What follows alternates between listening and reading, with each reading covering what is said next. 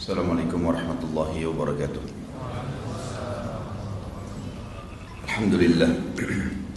Terus saja kalimat yang mulia ini kita ucapkan dari lisan kita sebagai orang yang beriman Kepada satu-satunya pencipta segala sesuatunya Baik di langit, di bumi maupun di kedalaman lautan. Zat yang maha hidup, berdiri sendiri Maha melihat, maha mengetahui apa pun Dan ia mampu mengerjakan apa pun yang dia inginkan dan juga dia telah menggantungkan segala nikmat yang dia berikan kepada kita dengan kalimat Alhamdulillah. Maka sangat wajar kalau sering kita ucapkan kalimat yang mulia ini. Juga kita menjadikan salawat dan taslim senantiasa kepada satu-satunya guru Kiai Suri Tauladan dan Nabi yang sangat kita cintai, hormati.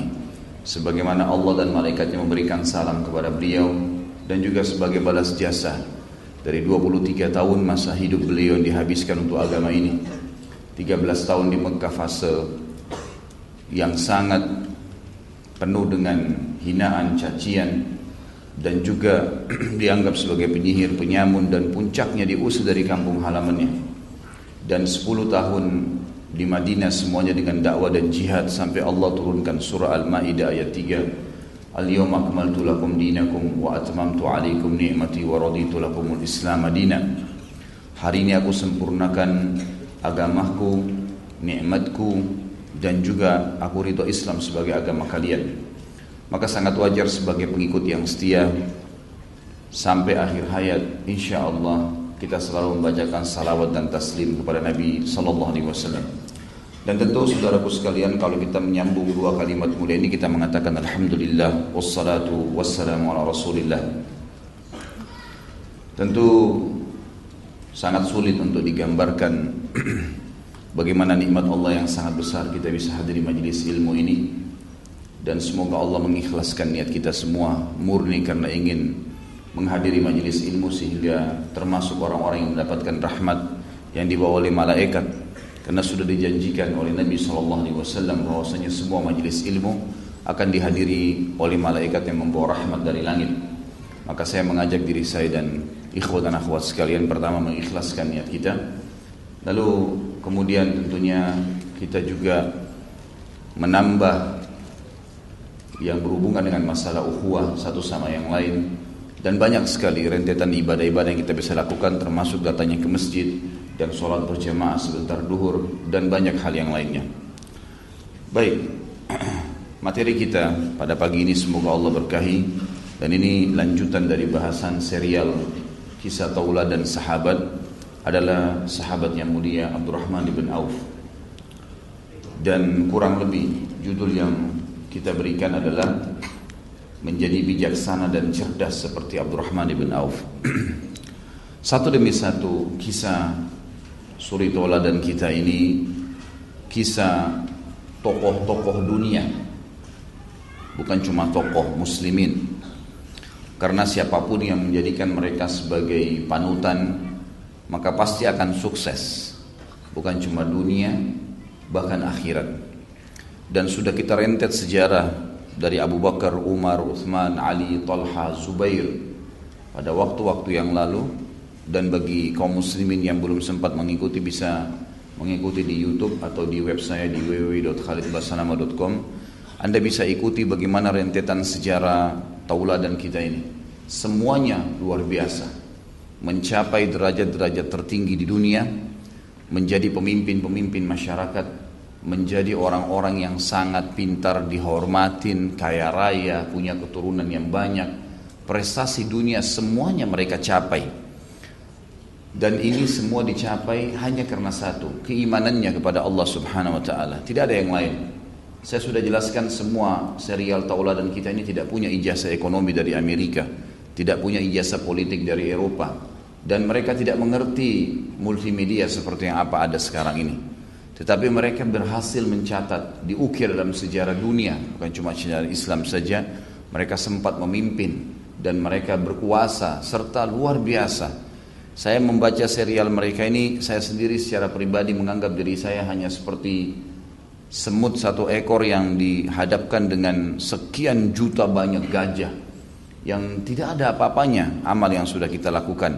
Bagaimana dengan kehidupan para sahabat waktu itu tidak ada lampu, nggak ada AC, Tidak ada fasilitas kayak kita sekarang, tapi mereka luar biasa tidak pernah ketinggalan sholat malam, tidak pernah ketinggalan jihad, selalu hadir dalam menuntut ilmu, selalu semangat dan istiqomah dalam agama. Bagaimana bisa terlahirkan semua itu dalam hati? Tidak ada jawabannya kecuali iman.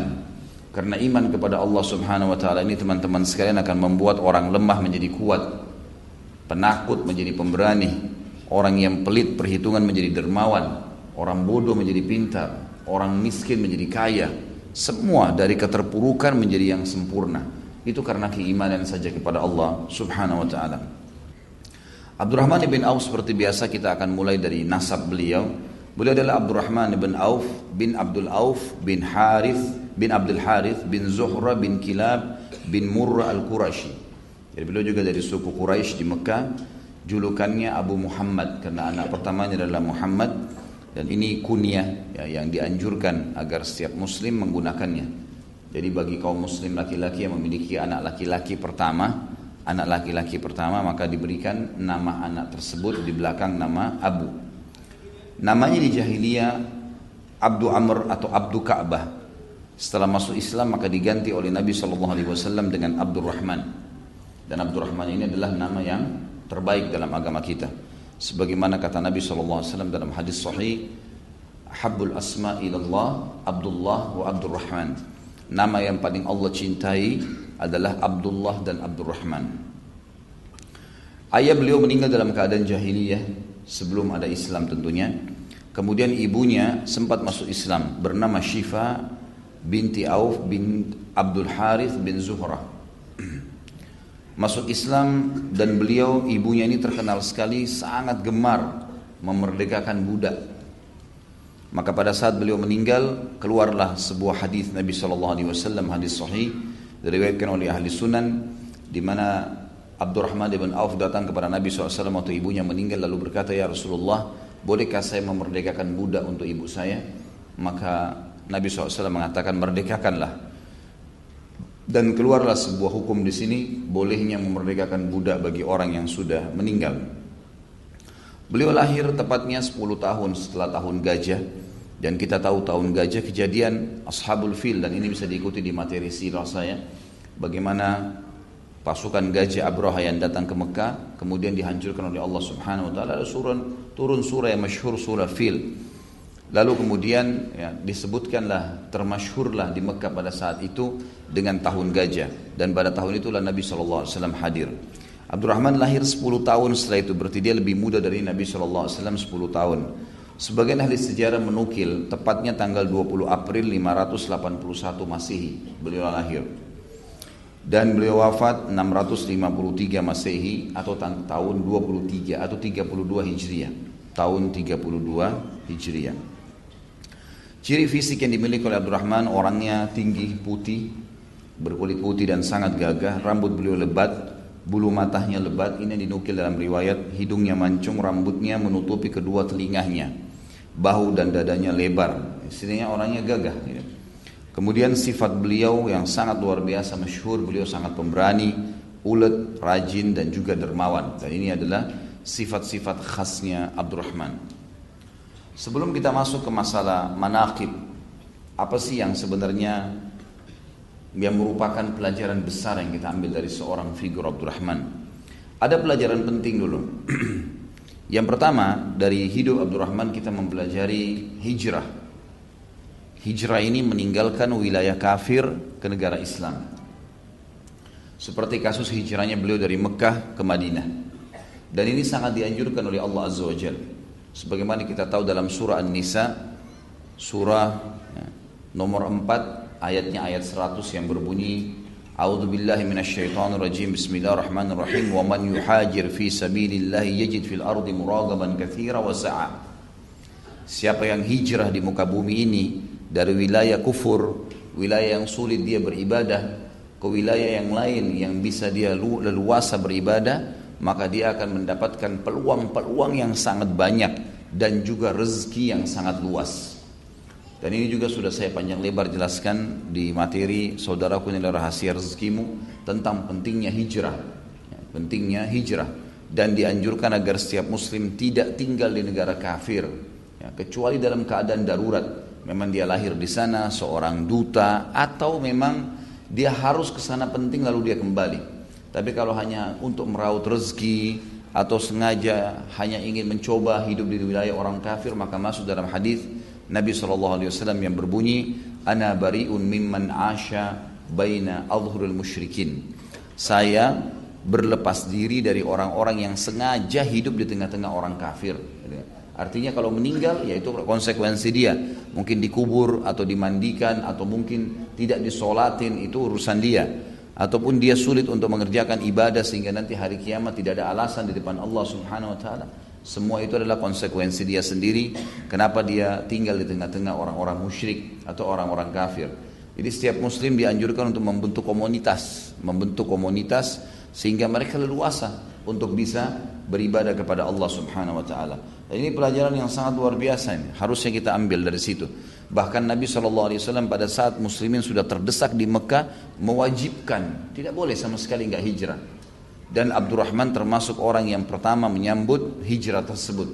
Dan beliau sempat hijrah dua kali. Hijrah pertama ke Habasyah, ke Ethiopia. Dan ini juga ada penilaian tersendiri bagi kalangan sahabat siapa yang sempat hijrah ke Habasyah. Pada saat itu Abdurrahman hijrah bersama dengan Uthman bin Affan dan beberapa sahabat-sahabat Nabi yang lain. Kemudian yang kedua baru hijrah ke Madinah, baru beliau hijrah ke Madinah. Dan kita lihat fase Madinah setelah hijrahnya Nabi SAW dan para sahabat dan membentuk komunitas, ternyata sangat luar biasa efeknya.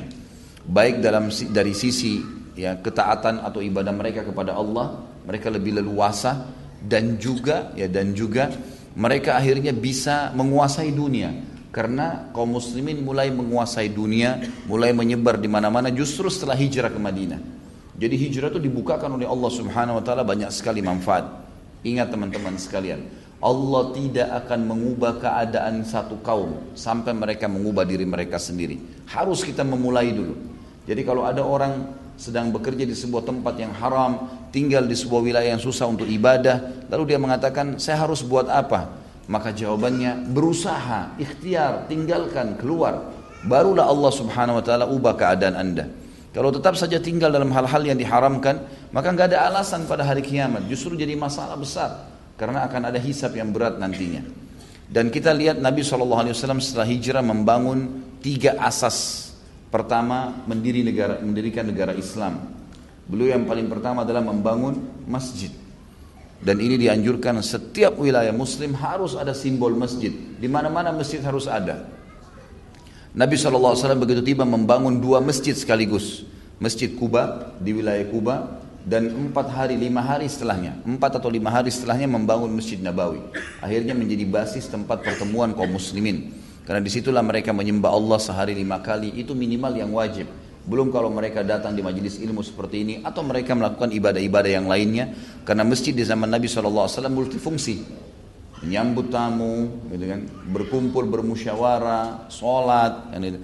Nabi SAW menyampaikan pengajian wahyu ya, kumpulnya para sahabat ya, untuk saling ya, bertemu dan seterusnya gitu kan.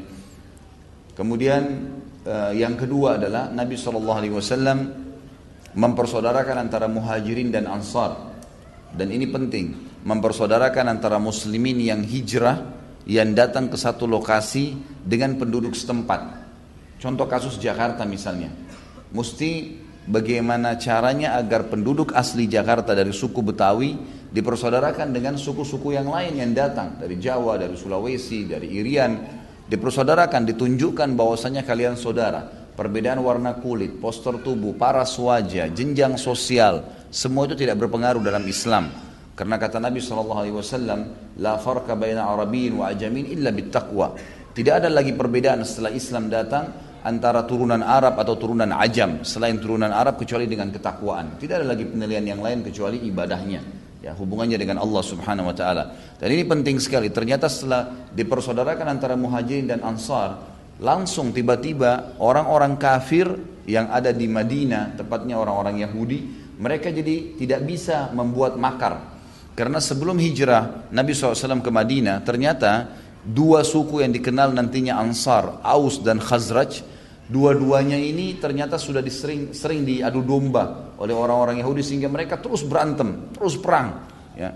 Dan ini akhirnya hilang pada saat Nabi SAW persaudarakan di antara mereka. Jadi tidak mudah musuh itu untuk masuk memecahkan kita. Pada saat kita tahu, oh di saf sholat saya akan bisa bersamaan dan bersebelahan sama siapa pun.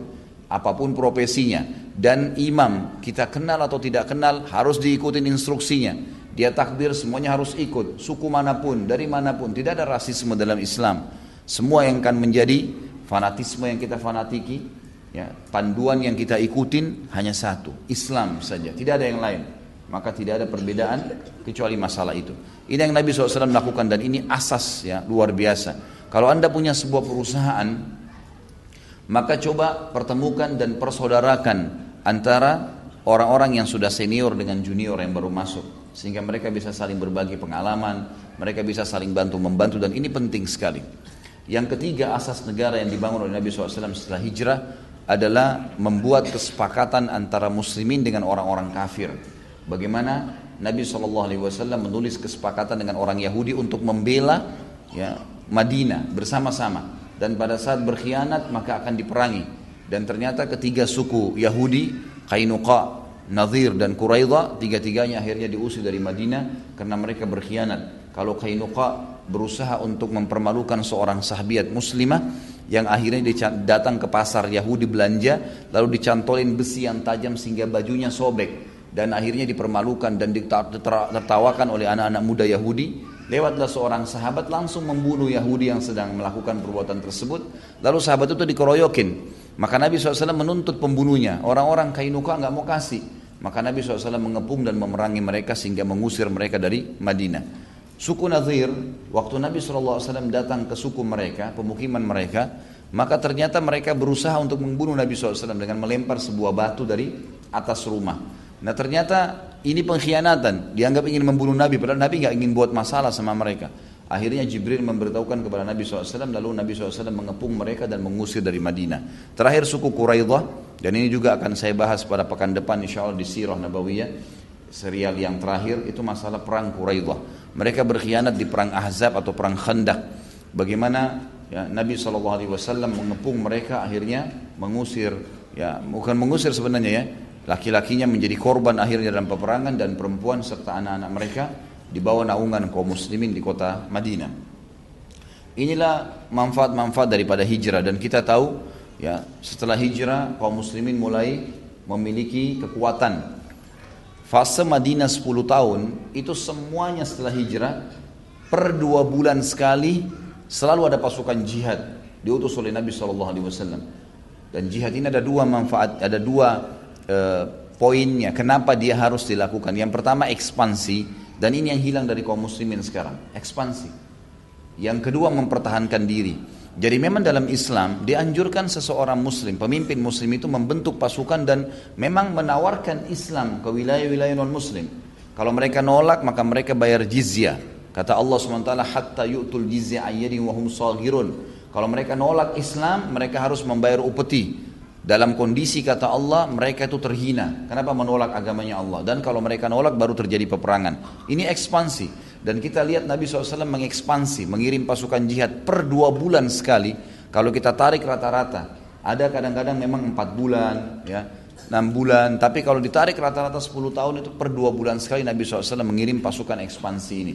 Terakhir pembuka, pembebasan kota Mekah dan akhirnya menjadi kiblat muslimin yang bebas dari patung-patung.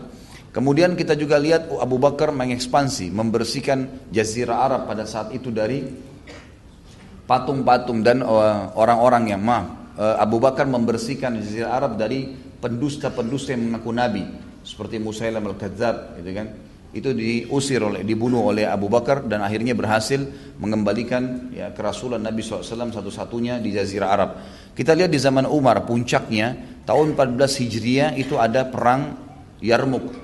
Diutusnya pasukan muslimin yang jumlahnya hanya 8.004 orang pada saat itu dan akhirnya berhasil Amr bin As menembus Mesir dan pada saat Mesir sudah dikalahkan di, di, di ekspansi Islam ke sana maka seluruh Afrika terbuka pada saat itu termasuk Afrika Utara, Tunis, Jazair dan Maroko. Kemudian itulah nanti akhirnya membuka jalan menuju ke Spanyol pada saat zaman Umayyah. Dan kita lihat pasukan tahun ya, pasukan yang lain juga dikirim ke negeri Syam, membuka negeri Syam, Palestina, Syria, Yordania dan Libanon serta wilayah Turki yang berada di Asia. Ini di tahun 14 Hijriah dan ini ekspansi yang banyak umat Islam sekarang sudah tidak lakukan lagi. Sayang sekali. Ya, sehingga akhirnya mereka anggap jihad itu hanya poin kedua. Kalau lagi diserang saja. Padahal sebenarnya ini tidak. Makanya umat Islam sekarang mau didesak, mau dihukum, mau dibunuh, diusir, mau dipermalukan. Tidak ada yang bisa bergerak. Karena tidak dibentuk pasukan memang yang ekspansi ini. Kita tidak boleh tutup mata. Gitu kan? Saya bukan mengajak kita berperang ya begitu saja kosong. Tidak saya bicara tentang hukum agama kita dan fakta histori dari Nabi kita Muhammad sallallahu alaihi wasallam. Ini setelah hijrah semua gitu kan? Dan Umar bin Khattab pada tahun 15 Hijriah mengutus pasukan 12 ribu dipimpin oleh Sa'ad bin Abi Waqqas radhiyallahu anhu majma'in itu ke wilayah Persia yang dikenal dengan perang Qadisiyah. Dan akhirnya seluruh wilayah Persia Irak, Iran, Afghanistan, Rusia keseluruhannya itu takluk di tangan kaum muslimin. 12 ribu berhasil mengalahkan 250 ribu pasukan Persia. Dan sesuai dengan sabda Nabi SAW segelintir kecil dari umatku dari sahabatku yang akan memasuki dan merebut ya gedung putihnya ya istana putihnya Kisra. Ya raja Kisra pada saat itu atau raja Persia diistilahkan dengan Kisra. Apa yang terjadi setelah ekspansi Islam Islam datang ekspansi itu hanya untuk menawarkan Islam karena ini agama Allah dan inna dina indallahin Islam. Gak boleh ragu masalah itu. Agama yang diterima di sisi Allah hanya Islam. Yang kedua, setelah masalah ya penawaran Islam, mereka nolak baru bayar jizya. Kalau mereka nolak baru perang. Itu pun dalam peperangan ada adab-adabnya. Nggak boleh bunuh orang menyerang, nggak boleh bunuh wanita, nggak boleh bunuh orang tua, nggak boleh bunuh ya anak-anak, tidak boleh bunuh hewan-hewan, nggak boleh rusak fasilitas umum, tidak boleh merusak tanam-tanaman, tidak boleh ya membunuh hewan-hewan. Bahkan tempat-tempat ibadah nggak boleh dirusak. Bisa diubah menjadi masjid ya sebagaimana perilaku Muhammad ya Sultan Muhammad Fatih yang pada saat mengubah gereja Hagia Sophia di Turki menjadi masjid. Jadi kita lihat di sini ekspansi. Dan pada saat sudah diekspansi sudah berhasil masuk Islam, Islam tidak akan menurunkan kepala suku dari jabatannya. Islam tidak merebut seorang suami dari istri atau istri dari suaminya. Islam tidak memisahkan antara orang tua dengan anaknya. Islam tidak mengubah ya apa pun yang merupakan jenjang sosial dan ekonomi seseorang atau jabatannya kecuali ya hanya menerima Islam dan menerapkan Islam dalam kehidupan mereka. Itu yang itu yang diajarkan dalam Islam dan kita lihat setelah ekspansi negeri Persia, enam orang perawi hadis yang sangat masyhur, enam buku hadis Bukhari, Muslim, Abu Dawud, Tirmidzi, Ibnu Majah, Nasai. Semua enam orang ini dari negeri Persia. Semua pada saat setelah ekspansi kakek-kakek mereka masuk Islam, akhirnya anak cucunya mulai hafal Quran dan menjadi ulama-ulama hadis. Ini hasil daripada ekspansi. Ya. Jadi kita harus paham tentang masalah-masalah seperti ini. Ini berhubungan pelajaran penting dalam masalah hijrah.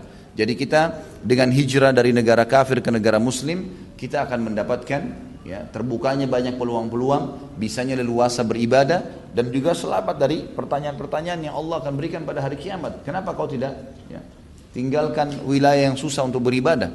Ada orang-orang nanti ditanya pada hari kiamat begitu. Mereka masuk neraka ditanya kenapa kalian? Ya, ada apa yang membuat kalian masuk neraka? Dia bilang mereka bilang kami susah beribadah kami susah beribadah lalu Allah lalu para malaikat mengatakan alam takun ardullahi wasi'ah fatuhajiru fiha Bukankah buminya Allah sudah sangat luas? Kalian bisa berhijrah? Gak ada alasan, gitu kan? Gak ada alasan. Dan ternyata hijrah kemudian membentuk komunitas, mendirikan sebuah kekuatan muslimin dan akhirnya mengekspansi Islam ke mana-mana. Ini target utama agama kita.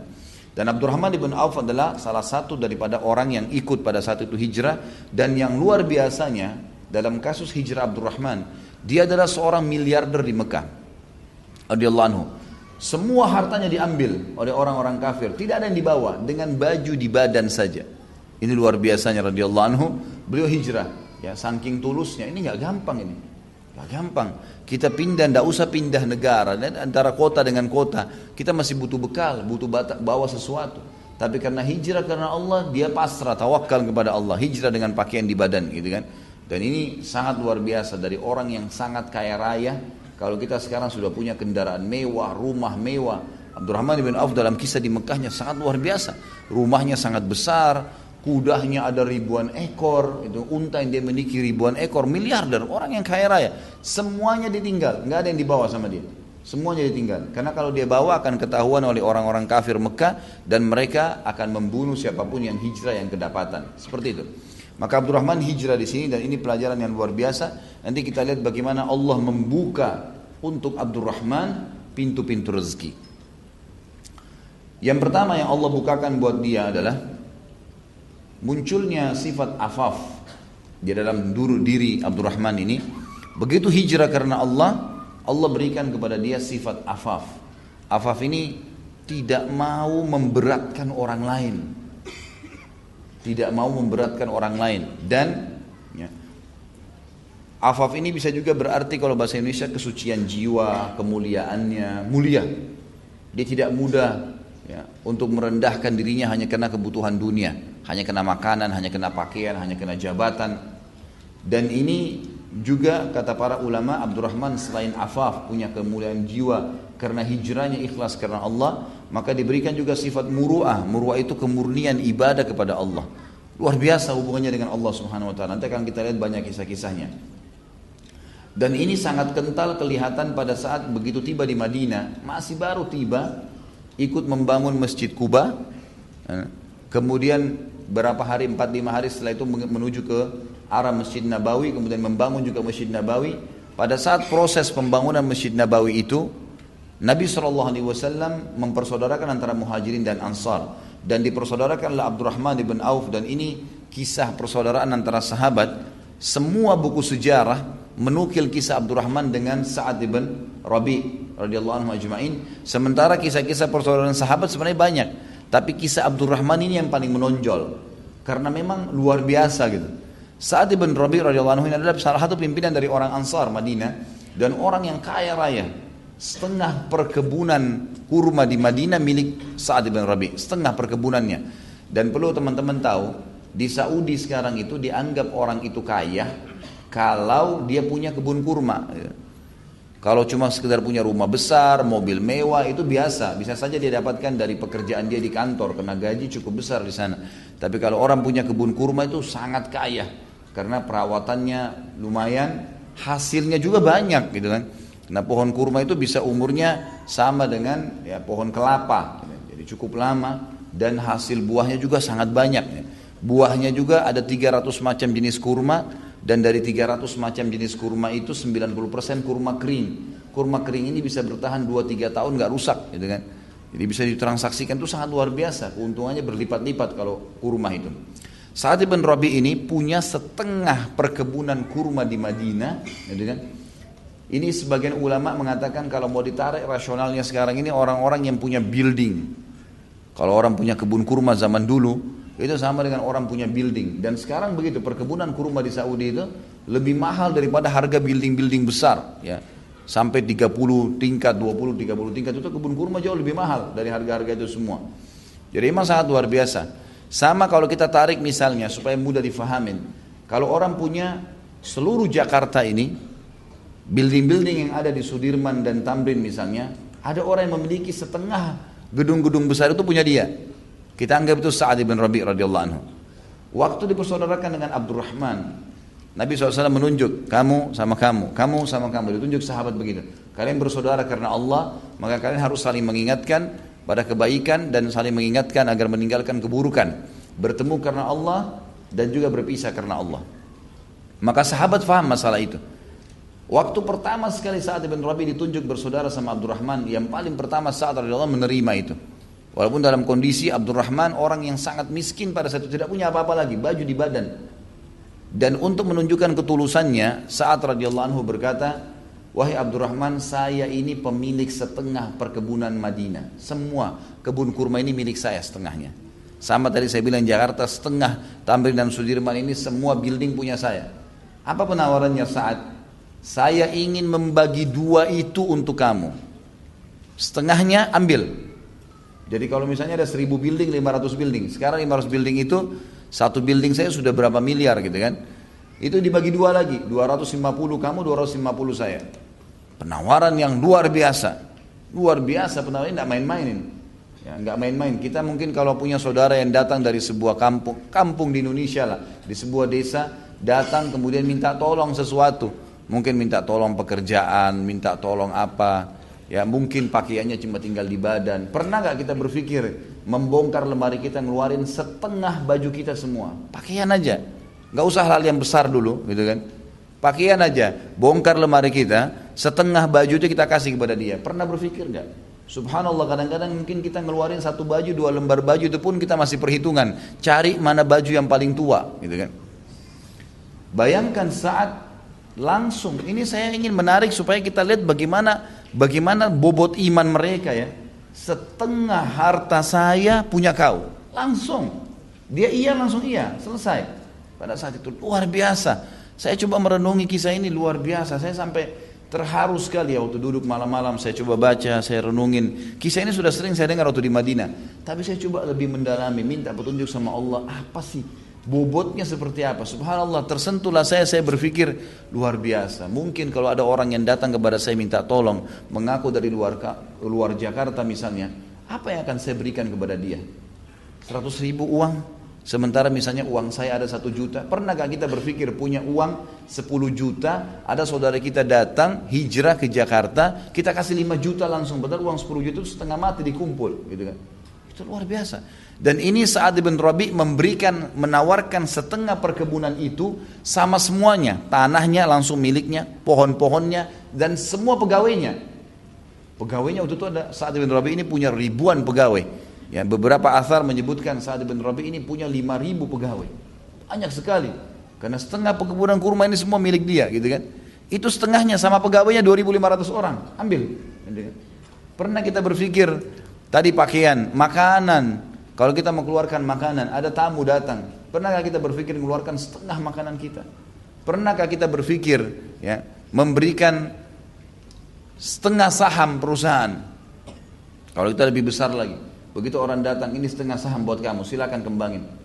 Dan seterusnya itu luar biasa. Saya terus terang masih belum bisa menangkap bagaimana ya Sa'ad bin Rabi menawarkan ini dan tanpa pamrih.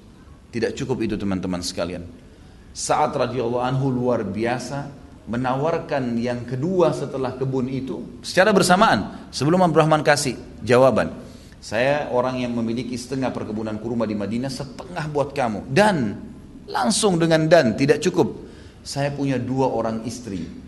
Lihat salah satunya yang mana kau suka, bukan dipilihkan. Lihat salah satu yang mana kau suka, kemudian saya ceraikan setelah masa iddah kau nikahi. Coba bayangkan saya duduk merenungi malam-malam di kantor saya, saya sambil menulis, saya sambil netesin air mata terus terang. Saya berpikir bagaimana bisa orang menawarkan istrinya.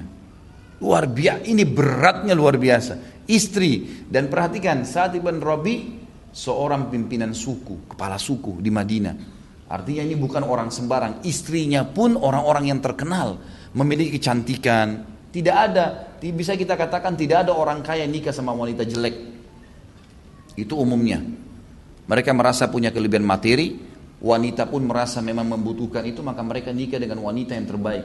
Istrinya saat waktu itu dikatakan semuanya adalah anak-anak yang dinikahi oleh saat gadis dan semuanya anak-anak eh, perempuan-perempuan yang sempurna secara fisik dan juga subur serta orang yang punya kedudukan. Saat Ibn Rabi radhiyallahu anhu luar biasa. Imannya kepada Allah Azza wa ini luar biasa. Dia mengatakan lihat salah satunya yang kau suka yang mana, gitu kan? Saya ceraikan setelah masa iddah kau nikahi. Ini luar biasa. Saya terus terang kalau merenung ini tidak bisa menangkap bagaimana mereka pada saat itu tuh, gitu kan? Itu begitu Abdurrahman bilang iya langsung. Dan ini bukan bukan tawaran basa-basi. Kita kadang-kadang subhanallah hanya mentraktir teman saja, ya. Mungkin nanti saya ada yang bayar, dompetnya belum ditarik. Ya. Nanti saya aja yang bayar. Kalau temannya bilang ya sudah nggak apa-apa nanti saya aja. Udah ya, udah terserah kamu. Enggak, bayangkan. Jadi hanya hanya basa-basi gitu kan. Berapa traktir makanan satu piring dua piring teman-teman sekalian? Hah? 50 ribu, 100 ribu masih berat kita keluarkan. Ini nawarin setengah usahanya yang sudah berjalan. Istrinya satu dikasih sama dia, gitu kan? Itu bentuk luar biasa yang tidak bisa saya terus terang sampai sekarang belum bisa menangkap bagaimana imannya mereka pada saat itu. Perhatikan tawaran ini dari saat Ibn Rabi radhiyallahu anhu. Ini luar biasa. Yang lebih luar biasa bagi saya adalah Abdurrahmannya. Miskin, nggak ada baju di badan dan dikatakan pada saat itu waktu beliau hijrah, waktu beliau hijrah ke Madinah, itu enggak istrinya enggak ikut. Anak-anaknya enggak ada yang ikut, sendirian. Enggak ada baju kecuali baju di badan, enggak ada enggak ada duit untuk beli makanan, enggak ada. Enggak ada kenalan di Madinah, enggak ada rumah, enggak ada tempat. Ini belum tahu nih. Numpang nebeng tinggal di masjid yang lagi sudah dibuat. Bayangkan. Dapat penawaran cash, setengah harta langsung kaya raya, dapat tiba-tiba punya istri dari wanita yang terkenal, gitu kan. Luar biasa. Apa jawabannya Abdurrahman? Semoga Allah memberkahi di hartamu dan keluargamu. Bahasa santun, artinya saya tidak akan menerima itu. Nolak, gitu kan. Nolak. Ini afaf, kesucian jiwa yang luar biasa. Dan itu luar biasa. Kita kadang-kadang tadi saya bilang hal kecil. Hanya menerima tawaran traktir saja kita sudah langsung mengiyakan. Ini tawaran yang luar biasa. Sudah susah digambarkan. Saya yakin teman-teman yang sudah punya istri. Kalau membayangkan istrinya ditawarkan untuk temannya seiman. Itu nggak gampang itu. Susah sekali. Makanya para ahli sejarah mengatakan diangkat kisah Abdurrahman paling menonjol dalam masalah persaudaraan ini karena tidak bisa dibayangkan gitu. Susah, nggak semua sahabat menawarkan seperti itu. Dan ini penawaran yang tulus, memang betul-betul karena Allah, gitu kan. Dan Allah pertemukan dua orang yang mulia. Abdurrahman pun tidak kalah mulianya. Lebih luar biasa ditolak semuanya, nggak mau. Ini kemuliaan jiwa nih, gitu kan. Dalam Islam saudaraku kata Nabi SAW dalam hadis Bukhari, ya dulu ulia khairu di sufla. Muliakan hidup kita itu. Kata Nabi SAW, tangan yang memberi lebih baik daripada tangan yang menerima. Tidak boleh ya. Kita mengulurkan tangan kasih saya, kasih saya dalam Islam itu terhina. Nggak bisa. Itu minta ya. Ini Abdurrahman ibn Auf bukan minta, ditawarkan. Dia masih nolak. Punya kemuliaan jiwa, nggak mau. Sudah jangan, nggak apa-apa. Dan dengan santun dia dengan bahasa yang sangat tinggi. Ya, secara secara bahasa secara sastra ini sangat luar biasa. Dia tidak jadi orang itu kalau mau menolak ya dan memiliki adab yang tinggi dia mengatakan semoga Allah berkahi kamu. Jadi dia bukan cuma sekedar tidak mau mengambil, dia langsung mendoakan mengatakan semoga Allah berkahi keluargamu dan hartamu. Semoga makin banyak. Udah, dia cuma bilang tunjukkan untuk saya di mana pasar. Itu saja. Lalu Abdurrahman pun ditunjukkan pasar. Saat bin Rabi belum tahu mau apa nih Abdurrahman. Dia minta pasar ya sudah, ditunjukkan pasar. Lalu Abdurrahman ada beberapa asar menyebutkan di antaranya adalah dia temukan di pasar Madinah paling banyak ditemukan e, penjual cangkul dan kebutuhan perkebunan karena rata-rata orang kerja kebun kurma. Maka Abdurrahman mendatangi salah satu dari orang yang memiliki toko di sana, kios lalu kemudian dia minta, bisa nggak? Saya mau hajir, saya mau beli, saya beli, bukan minta, bukan pinjem. Saya beli dari anda, tapi jatuh tempo. Saya ngambil tiga cangkul, empat cangkul, lima cangkul, anggap saya beli, besok saya bayar. Jatuh tempo satu hari. Dan dari sini ulama mengambil hukum bolehnya transaksi dengan jatuh tempo. Ngambil sebelum modal. Dengan kepercayaan ini dibolehkan. Dan Abdurrahman cuma membawa bekal itu saja. Bagaimana kejujurannya. Subhanallah diambil lima cangkul tersebut. Dijual di pasar itu dia keliling laku. Dibayar langsung ke toko itu. Dia ambil besoknya 20. Dalam satu bulan saja Abdurrahman sudah punya kios. Gitu kan udah punya kios sendiri. Kemudian Abdurrahman melakukan satu perilaku yang luar biasa. Dan ini jarang disentuh dari sisi ekonomi. Bagaimana cerdasnya dia dalam dalam dalam berbisnis gitu kan. Padahal waktu itu tidak ada sekolah khusus bisnis gitu. Abdurrahman melihat pasar itu terlalu padat pada saat itu. Dan dia melihat di sebelah pasar itu ada lahan yang kurang efektif. Maka dia datangi pemiliknya. Lalu dia ajak kerjasama pemilik tersebut. Dia bilang, bagaimana kalau tanah ini kita buat pasar baru? Caranya bagaimana? Kata orang Ansar itu. Caranya sederhana. Jadi buka lahan ini, dibersihkan, kita bayar beberapa orang membersihkan lahan ini, kemudian dipetak-petakin, kayak kita sekarang mungkin buka buat pasar dipetak-petakin, kemudian kita tawarkan kepada pedagang-pedagang yang baru mau dagang, karena pasar itu sudah penuh, kalau ada pedagang baru mau masuk nggak bisa. Kita tawarkan kepada pedagang-pedagang yang baru mau masuk silahkan. Mereka boleh pakai petak-petak ini. Dan tidak harus bayar. Gratis. Silahkan gratis. Kalaupun ada yang mau bayar, maka dia bayar terserah dia, sukarela. Bayar berapa saja. Gitu kan? Maka kita mendapatkan pahala dan juga kita akan mendapatkan income walaupun tidak jelas. Karena tidak diambil jumlah tertentu sewanya. Yang milik tanah mengatakan silahkan jalani saja. Dibersihkan sama Abdurrahman, lalu Abdurrahman membuat pasar yang sangat luar biasa pada saat itu. Dibentuk sama dia pasar yang menunjukkan pasar ini jauh lebih rapi dari pasar sebelumnya dan akhirnya kesambung dengan pasar yang sudah ada di Madinah. Akhirnya ternyata orang-orang kena merasa senang dengan ide Abdurrahman. Orang bukan hanya membayar sewa, orang pada memberikan banyak sekali harta yang membuat tiba-tiba dalam satu bulan saja Abdurrahman bin Auf berhasil mengumpulkan harta yang banyak Kemudian juga Abdurrahman berhasil menikahi salah satu wanita dari Ansar. Sampai dalam hadis Bukhari disebutkan Abdurrahman sempat hadir waktu sholat dengan Nabi SAW lalu kemudian selebihnya pergi. Nabi SAW belum tahu perkembangannya. Sebulan kemudian Abdurrahman datang sudah tercium bau wangi-wangian di bajunya, bajunya sudah bagus. Ya. Lalu Nabi SAW tanya, ada apa wahai Abdurrahman? Jadi, kan? Jadi ini ada bahasa yang digunakan oleh Nabi bahasa persahabatan ya. Jadi Abdul, Nabi SAW kalau bahasa Indonesia susah saya terjemahkan, tapi beliau mengatakan kurang lebih, kenapa tiba-tiba berubah kau Abdurrahman? Ada apa? Kelihatan ada wangi-wangian, bajumu sudah bagus. Kata Abdurrahman, saya menikah ya Rasulullah. Nabi SAW heran, menikah. Waktu itu kebetulan menikahi ya orang-orang Ansar di awal Islam, mereka masih pakai tradisi sebelum Islam dulunya. Jadi terlalu tinggi maharnya orang Ansar itu. Mereka susah untuk dinikahi, gitu kan? Apalagi orang-orang Ansar di Madinah ini tidak ada pendatang seperti Mekah dari budak-budak gitu kan. Dari orang-orang yang datang mencari kerjaan. Memang rata-rata mereka itu orang-orang yang mampu waktu itu di Madinah. Maka menikah itu sebuah prestasi besar. Kata Nabi SAW, sama siapa kau menikah? Dengan wanita Ansar ya Rasulullah. Apa yang kau kasih sebagai mahar? Dia bilang emas. Ya, emas yang saya berikan sebagai maharnya. Nabi SAW sudah tahu, berarti sudah berhasil nih Abdurrahman. Lalu kata Nabi SAW, Aulim walau bisyat. Kalau begitu Abdurrahman iklankan walaupun dengan seekor kambing saja. Dan ini termasuk hukum syar'i juga keluar dari situ. Bagaimana seseorang kalau menikah, dia mengiklankannya. Tapi ini pelajaran yang sangat luar biasa yang kita bisa ambil dari seorang Abdurrahman ini. Abdurrahman bin Auf memiliki Allah subhanahu wa ta'ala berkahi bukan cuma di dirinya, bukan cuma waktunya, dan akan banyak nanti yang kita ceritakan. Biasanya memang tradisi saya dalam menjelaskan serial sahabat ini nasab sahabat itu, kemudian kita akan masuk ke pelajaran-pelajaran penting dulu yang kita bisa ambil dari hidup beliau, kemudian baru kita masuk ke masalah istri dan anak-anak, baru kemudian kita masuk ke manakib. Manakib ini kelebihan memang yang dimiliki oleh beliau yang akan uh, uh, dijadikan sebagai pelajaran untuk seluruh muslimin gitu kan.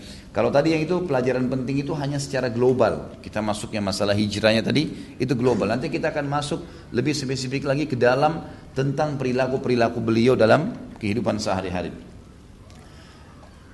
Abdurrahman ibn Auf ini disebutkan dalam sejarah memiliki cukup banyak istri yang terlintas wanita dalam hidup beliau.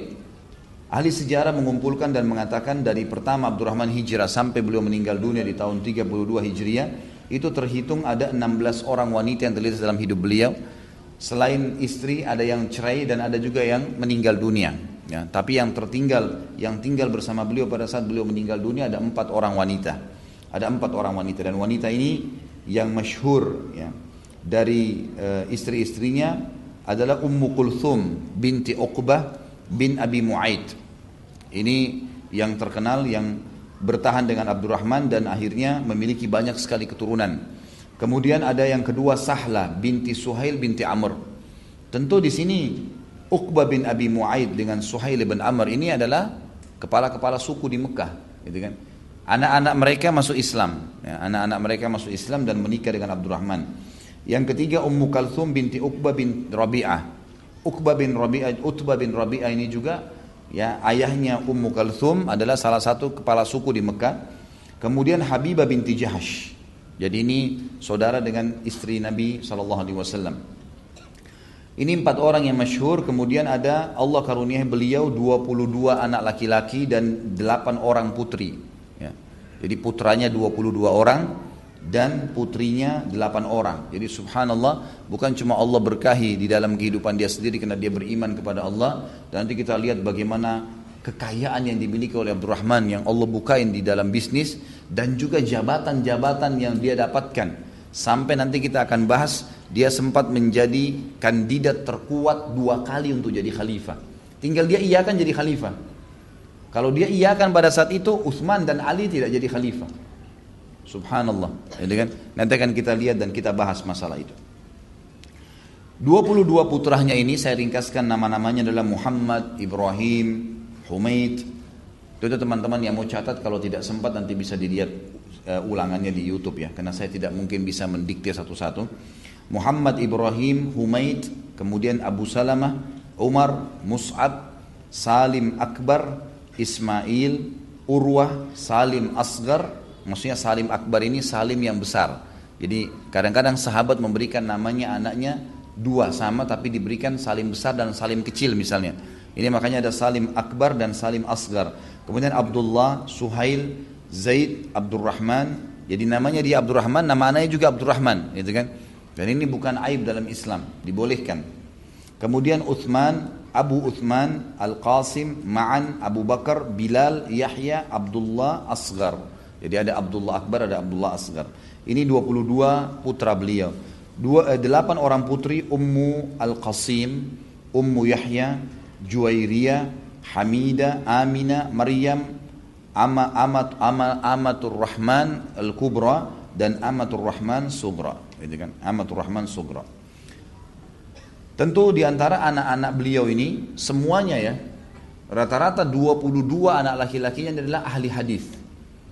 Jadi kalau kita lihat perawi-perawi hadis di sembilan buku hadis itu sering kali kita temukan nama-nama tadi yang saya sebutkan itu semuanya ya 22 orang ini ulama mengatakan ahli hadis. Bahkan mereka merawi hadis. Itu pertama dan yang kedua rata-rata mereka punya jabatan, ada yang jadi gubernur ya di wilayah-wilayah baik itu di zamannya ya uh, di zaman-zaman sahabat seperti Abu Bakar, zaman Umar, ini mereka ditunjuk anak-anaknya Abdurrahman karena memang memiliki kedudukan yang luar biasa ya, mereka memiliki ilmu yang luas. Juga Abdurrahman memiliki saudara-saudara dan saudari yang masuk Islam. Bahkan disebutkan dalam riwayat seluruh ya saudaranya dan saudarinya masuk Islam. Saudara-saudaranya laki-laki itu ada tiga orang. Al-Aswad, Hamman, dan Abdullah. Semuanya bin Auf, ini laki-laki semua masuk Islam. Kemudian dua saudara perempuan Atika dan Shifa binti Auf ini juga semuanya masuk Islam ya semuanya masuk Islam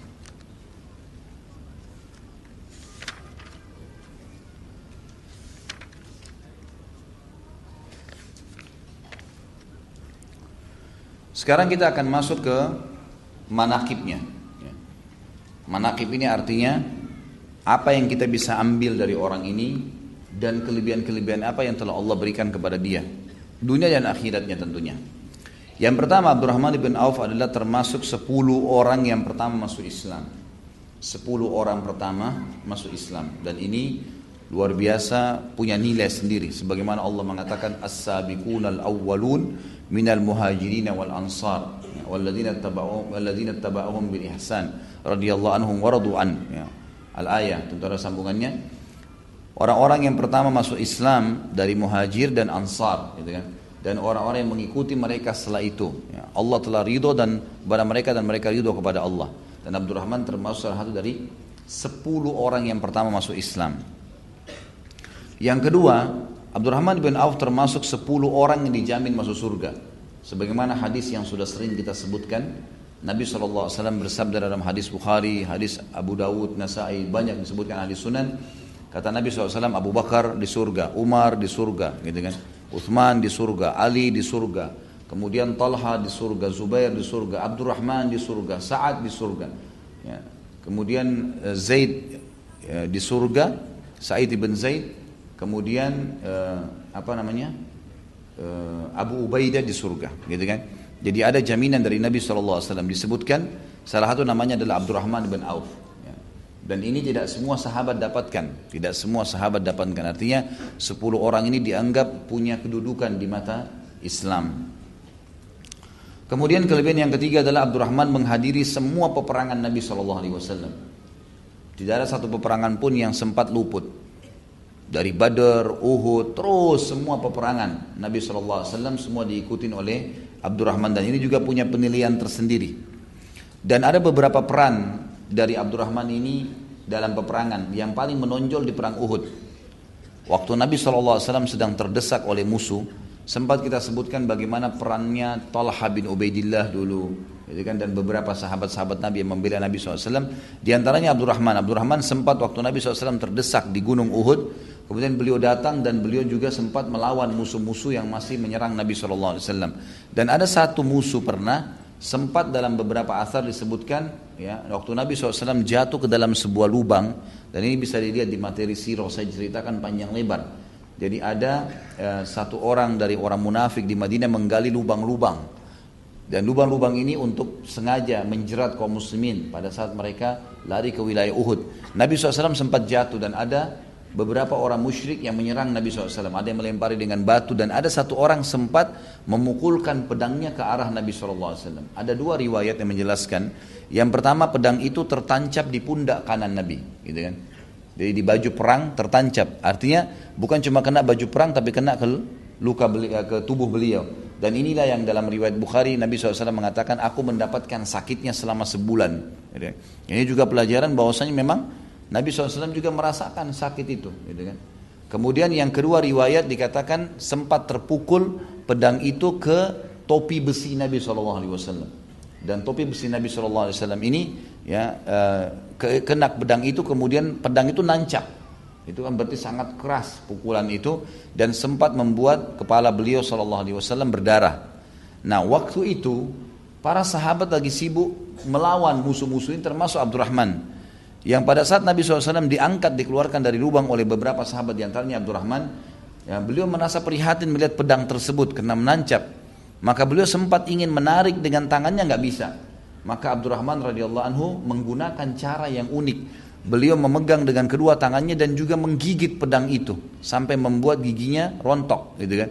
Sampai akhirnya pedang itu berhasil dicabut dan ini punya nilai sendiri. Ya, ini punya nilai sendiri bagaimana beliau ya tertanggal giginya gara-gara mencabut pedang yang sempat tertancap di salah satu potong atau tubuh Nabi Shallallahu Alaihi Wasallam. Dan beliau pada saat perang Uhud itu sempat memiliki sembilan luka yang parah di tubuhnya dan 20 luka kecil. Dan ada luka di kakinya ya karena membela Nabi Shallallahu Alaihi Wasallam sampai akhirnya dia pincang. Gitu. Kan. Dan ini sebuah pengorbanan yang sangat besar sekali. Ada juga sedikit saya kasih kisah. Ya, ini berhubungan dengan peperangan tapi ini di perang Badar. Kisah uh, Abdurrahman bin Auf ini dengan Umayyah bin Khalaf dan Bilal ya, dan Bilal. Ini kisah tambahan ya, kisah tambahan. Abdurrahman ibn Auf ini dulu waktu di Mekah tadi saya bilang dikenal dengan Abdu Amr atau Abdu Ka'bah, namanya begitu. Waktu kaum muslimin di perang Badar memenangkan peperangan, memenangkan peperangan, maka salah satu pemimpin-pemimpin orang kafir itu namanya Umayyah bin Khalaf. Umayyah bin Khalaf ini nggak bisa lari dari medan perang karena kudanya lepas dan tubuhnya terlalu besar, orangnya gemuk sekali. Umayyah bin Khalaf ini adalah tuannya Bilal waktu di Mekah. Jadi yang taruh batu panas di dadanya Bilal, yang seret di padang pasir, yang cambuk, ini Umayyah bin Khalaf nih.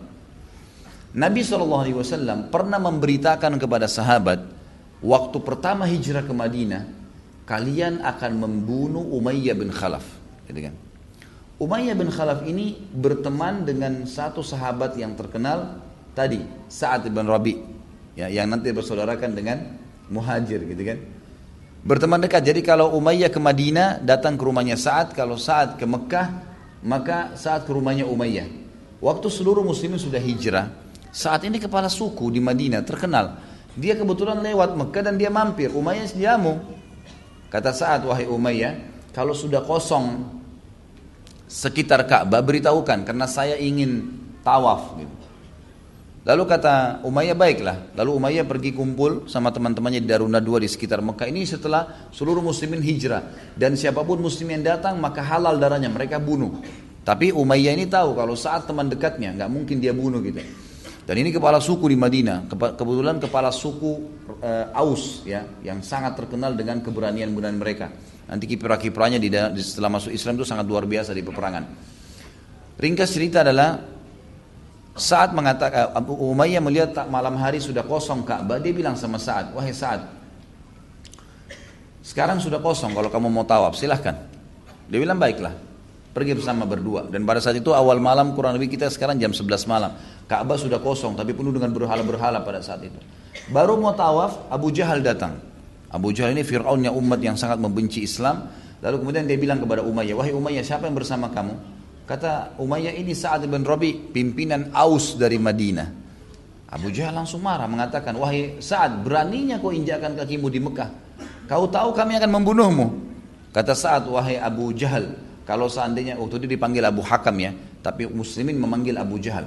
Wahai Abu Jahal, kalau kau berani menyentuhku, aku akan melawanmu, kau mati atau aku mati. Dan kalaupun aku terbunuh, sukuku akan datang menyerang Mekah. Dan kau tahu bagaimana beraninya Aus. Mereka siap mati demi kepala sukunya, gitu kan. Kata Abu Jahal, saya nggak peduli, pokoknya saya akan bunuh kamu. Ributlah dua orang ini. Antara Abu Jahal dengan ya, Sa'ad bin Rabi. Umayyah bin Khalaf bingung, siapa yang harus dia pilih? Dua-dua temannya. Tapi dalam riwayat ini tiba-tiba kecenderungan hatinya tertuju kepada Abu Jahal. Lalu dia bilang kepada Sa'ad, wahai Sa'ad, jangan kau angkat suaramu. Ini bahasa Arab ini seperti itulah, ini punya bobot, artinya dia marah. Jangan kau angkat suaramu di depan ya Abu Abu Hakam, Abu Hakam maksudnya Abu Jahal karena dia pemimpin lembah ini. Saat merasa tersinggung, kok sahabat malah tidak dibela, gitu kan? Kata saat Hai Umayyah, mulai sekarang persahabatan kita putus dan perlu kamu tahu kalau Nabi kami Muhammad SAW telah menyampaikan kepada kami bahwasanya kami akan membunuhmu satu waktu. Ini waktu awal-awal hijrah, gitu kan? Lalu Umayyah bin Khalaf ini kaget. Dia bilang, Muhammad mengatakan kalian akan membunuhku. Kata saat iya. Waktu itu subhanallah Umayyah ini benci sama Islam, tidak mau masuk Islam. Tapi dia tahu Nabi SAW orang yang jujur, tidak mungkin dusta. Kata Umayyah, demi Allah Muhammad gak pernah dusta. Tapi apakah memang diberitahukan saya akan kalian bunuh di mana? Kata saat tidak ada informasi, tapi informasi saja kami akan membunuhmu satu waktu. Lalu Umayyah ini dalam kondisi menangkap berita tersebut ketakutan, dia meninggalkan saat dengan Abu Jahal yang lagi ribut nih. Dia pulang ke rumahnya lalu dia berkata kepada istrinya, wahai istriku, tahukah apa yang dikatakan saat kepadaku? Kata istrinya tidak. Katanya Muhammad menginformasikan kepada pengikutnya, kalau pengikutnya akan membunuhku. Kata istrinya yang kafirah juga ini berkata demi Allah Muhammad gak pernah dusta. Jadi dia tahu kalau ini benar gitu kan. Demi Allah Muhammad gak pernah dusta. Tapi apakah diberitakan kau akan dibunuh di mana? Kata Umayyah gak pernah. Kata saat tidak ada gitu kan. Tapi saya janji sama kau istriku, saya tidak akan keluar dari Mekah. Subhanallah, tiga bulan setelah kasus ini, saat Ibn Rabi berhasil. Abu Jahal kena sendirian, rupanya takut juga dia dengan saat gitu kan. Akhirnya dia nggak jadi melawan saat, lalu saat pun pulang ke Madinah. Tiga bulan setelah itu terjadi kasus perang Badr. Tentu saya tidak ceritakan panjang lebar perang Badr bisa diikuti di YouTube juga. Itu ada kisah sendiri panjang lebar kisah tentang kafilah Quraisy yang dipimpin oleh Abu Sufyan dan terus kemudian ditahan oleh Nabi SAW dengan sahabat-sahabat muhajir umumnya. Karena itu harta-harta para sahabat yang diambil oleh mereka. Jadi harta-harta kaum muslimin di, di Mekah itu didagangkan di negeri Syam lalu kemudian diambil oleh kepala-kepala suku mereka. Yang paling banyak punya harta di kafilah di bawah Abu Sufyan adalah Abu Jahal dengan Umayyah bin Khalaf ini. Tiga bulan setelah itu kejadian tadi ini terjadi kasus perang Badar. Abu Sufyan minta tolong ke Mekah supaya dikirim pasukan lalu Abu Jahal memotivasi masyarakat Mekah untuk ikut berperang membela kafilah mereka. Waktu itu Abu Jahal memotivasi semua orang akhirnya orang banyak bergerak satu-satunya orang kepala suku yang tidak bergerak di Mekah Umayyah bin Khalaf. Duduk dan dia punya 300 personil itu pasukan intinya Quraisy tidak ikut berperang duduk semua di depannya Umayyah. Lalu Umayyah, lalu Abu Jahal bilang wahai Umayyah kenapa kau tidak siap-siap? Kafilah kita akan diserang. Kata Umayyah wahai Abu Hakam kau lupa apa yang saat bilang berapa bulan lalu? Muhammad akan membunuh saya gitu kan Kata Abu Jahal, itu dusta. Kenapa kau percaya? Nggak mungkin. Dia bilang, pokoknya saya percaya. Saya nggak mau keluar. Abu Jahal licik. Abu Jahal pulang ke rumahnya. Dia ambil menyan, ya, dupa yang pada saat itu baunya ditahu nih bau perempuan. Jadi kalau seandainya ada yang laki-laki pakai itu berarti aib, ini banci. Gitu. Begitulah, ini terkenal pada saat itu. Dia pulang diambil uang menyannya istrinya, dupanya istrinya dibakar di arang, terus dia bawa ke dekatnya Umayyah. Dia bilang, ya Umayyah tatayyab, ahai Umayyah nih, pakai nih, gitu kan. Kata Umayyah, kenapa pakai saya parfum perempuan? Gitu kan. Dia bilang, kau kan perempuan, nggak mau berperang. Gitu kan. Maka Umayyah tersinggung, ditepis sama dia arang itu, kemudian dia pulang ke rumahnya. Dia bilang, istriku siapkan baju perang saya. Kata istri diingatkan, Wahai Umayyah, bukankah Muhammad sudah menjanji mengatakan pada pengikutnya kau akan dibunuh? Bagaimana kau bisa ikut berperang? Pasti kau akan terbunuh. Dia bilang, saya dipermalukan oleh Abu Hakam. Saya akan keluar beberapa langkah dari Mekah, baru saya kembali lagi. Yang penting saya tidak dibilang penakut gitu. Nah. Pada saat itu, keluarlah dia. Istrinya juga sudah berikan pakaian. Subhanallah, setiap pasukan Quraisy istirahat, setiap istirahat pasti Abu Jahal datangi Umayyah dulu. Hai Umayyah kau berdiri pertama. Terus digiring Umayyah sampai tiba di Badar. Tidak bisa pulang akhirnya, gitu kan? Baik, terjadi peperangan di Badar. Pada saat terjadi peperangan di Badar ini, semua tadi saya bilang pasukan Quraisy banyak yang terkalahkan, gitu kan? Ada yang lari ke Mekah. Umayyah ini termasuk yang nggak bisa lari karena kudanya lepas dan dia sangat gemuk. Pada saat dia lagi tidak bisa lari, dia berdiri di kancah peperangan. Ada Abdurrahman bin Auf lewat. Ini saksi bahasan kita di sini. Panjang lebar sebenarnya ini yang saya jelaskan supaya nyambung kisahnya. Abdurrahman radhiyallahu anhu ini lagi ngumpulin pedang, perisai. Ya ini ghanimah harta rampasan perang dikumpulin kemudian nanti dibagi rata oleh para pemimpin oleh pemimpin perang. Itu Nabi SAW pada saat itu. Maka si uh, Umayyah lihat Abdurrahman lewat, dia panggil Abdu Amr. Abdu Amr namanya tuh di Mekah. Abdurrahman sengaja nggak mau balik, gitu kan? Abdu Ka'bah nggak mau balik, gitu kan? Dipanggil terus gitu. Tidak mau. Terakhir akhirnya dia tidak mau balik karena Abdurrahman tahu itu sudah bukan namanya. Lalu kemudian dipanggil Abdullah. Ya, karena ditahu Abdullah. Orang-orang Mekah dulu tidak tahu Ar-Rahman ini namanya Allah. Gitu kan? Mereka menganggap Ar-Rahman ini adalah gurunya Nabi SAW di negeri Syam yang belajar sihir. Gitu. Jadi tidak tahu kalau itu namanya Allah. Mereka bilang begitu. Ringkas cerita, waktu dipanggil Abdullah, Abdurrahman balik. Mengatakan, kenapa Umayyah? Dia bilang, mau nggak kamu? Dapat harta rampasan perang lebih baik daripada pedang yang kamu kumpulin? Kata Abdurrahman, tentu saja. Dia bilang, tawan saya. Kau tahu kedudukan saya di Mekah. Kamu tawan saya, apa yang kau minta suku saya pasti kasih. Abdurrahman bilang, betul juga nih. Gitu kan? Ini kepala suku. Dalam riwayat dikatakan, betul nih.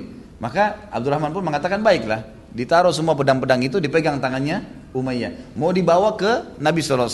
Mau mengatakan, ya Rasulullah ini Umayyah tawanan saya nih. Gitu kan? Jadi nanti kalau tawanan dia pribadi, misal seseorang muslim mengalahkan orang kafir, jadi tawanannya, maka itu nanti tebusannya punya dia, gitu kan? Jadi haknya dia. Yang terjadi dibawalah oleh Umar, uh, Abdurrahman membawa tang memegang tangan Umayyah menuju ke kemah Nabi SAW. Di tengah jalan ketemu sama Bilal. Bilal ini dulu yang disiksa oleh Umayyah. Maka Bilal bilang, Umayyah bin Khalaf, pimpinan orang kafir, kau yang hidup atau saya yang hidup? Gitu kan. Nggak bisa gitu kan. Maka Umayyah sempat takut waktu itu kan. Maka Abdurrahman bilang, wahai Bilal, bertakwa sama Allah, ini tawanan saya, jangan diganggu, gitu kan. Jadi ini tawanan, artinya ini saya akan dapat banyak balasan dari situ, gitu kan. Kata Bilal nggak bisa, harus dia mati atau saya mati. Bilal coba menyerang, Abdurrahman bela, nggak boleh, gitu kan. Maka Bilal bingung, ini kalau salah kena kena Abdurrahman nih bahaya. Ada lewat beberapa orang ansar yang lagi ngumpulin juga pedang-pedang untuk dikumpulin nanti, lima enam orang. Bilal teriak, wahai saudara-saudaraku ansar gitu. Datang mereka, gitu kan? Waktu mereka datang, tahu ingat tak kisah orang yang taruh batu panas di dada saya waktu di Mekah, gitu kan? Kata mereka iya, ini nih orangnya nih. ini dia nih, ini dia Umayyah yang taruh batu yang siksa saya. Bilal terus memotivasi mereka. Sekarang kita bunuh nih, keroyokin. Abdurrahman bingung nih. Hadapin bukan Bilal saja tapi enam orang sekarang gitu kan. Kata Abdurrahman, wahai Umayyah, baringlah. Gitu kan. Umayyah baring, Abdurrahman tidur di atasnya. Nggak boleh ada yang sentuh nih. Ini tawanan saya gitu. Bilal terus bilang, tusuk dia. Ini musuh, ini orang kafir. Maka sahabat-sahabat tusuk-tusukin dari bawahnya. Ya bila uh, Abdurrahman sampai akhirnya Umayyah bin Khalaf mati gitu kan jadi seperti berita dari Nabi SAW kalau muslimin akan membunuhnya. Itu tadinya tawanan, gitu kan? Tadinya tawanan. Maka Abdurrahman mengatakan sambil tersenyum kepada Bilal, semoga Allah mengampuni mu Bilal. Ini dulu saya bisa dapat gunung dari orang ini. Gitu. Tapi itu selingan kisah tambahan, kisah tentang Abdurrahman di perang Badar dengan Umayyah bin Khalaf. Dan ini memang pimpinan orang-orang kafir pada saat itu. Abdurrahman ibn Auf punya kelebihan yang kelima selain perang perannya dalam peperangan tadi. Beliau paling gemar bersedekah dan ini yang paling menonjol. Sedekah. Ada satu konsep begini teman-teman sekalian. Subhanallah, Saya tidak tahu ya, saya pun pribadi butuh memperbaiki terus diri saya dan saya ajak teman-teman untuk itu. Pangkal kaya itu adalah sedekah. Bukan pangkal kaya itu nabung. Ini perlu diperbaikin nih, gitu kan? Karena ada prinsip kapitalis yang mengatakan ya, menabung pangkal kaya. Dan ini orang Islam banyak yang pakai nih konsepnya. Terus dapat gaji nabung, terus gini. Dan orang kalau sudah menabung, mudah nggak untuk ngeluarin? Hah?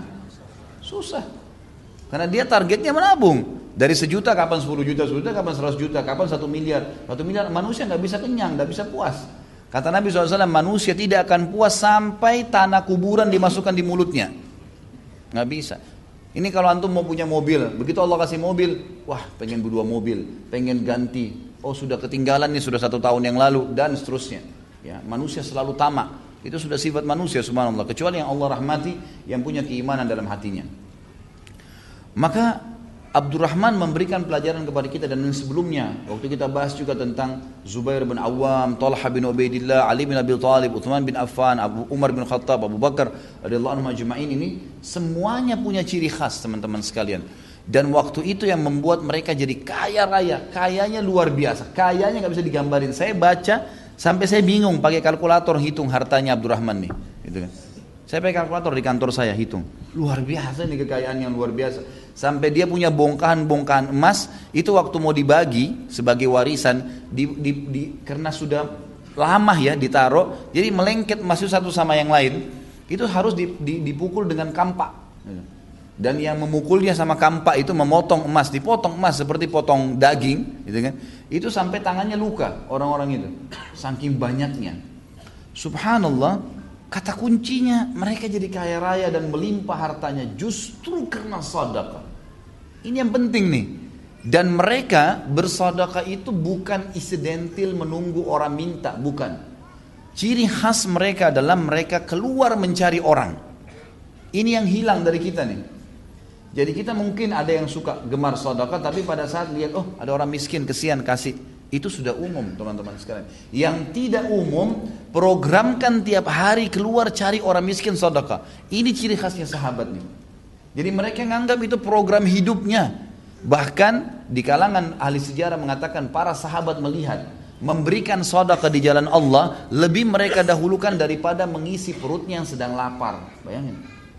Jadi artinya mereka tidak mau makan sampai sudah sodaka dulu. Sampai seperti itu. Jadi sodaka itu merupakan sebuah program hidup.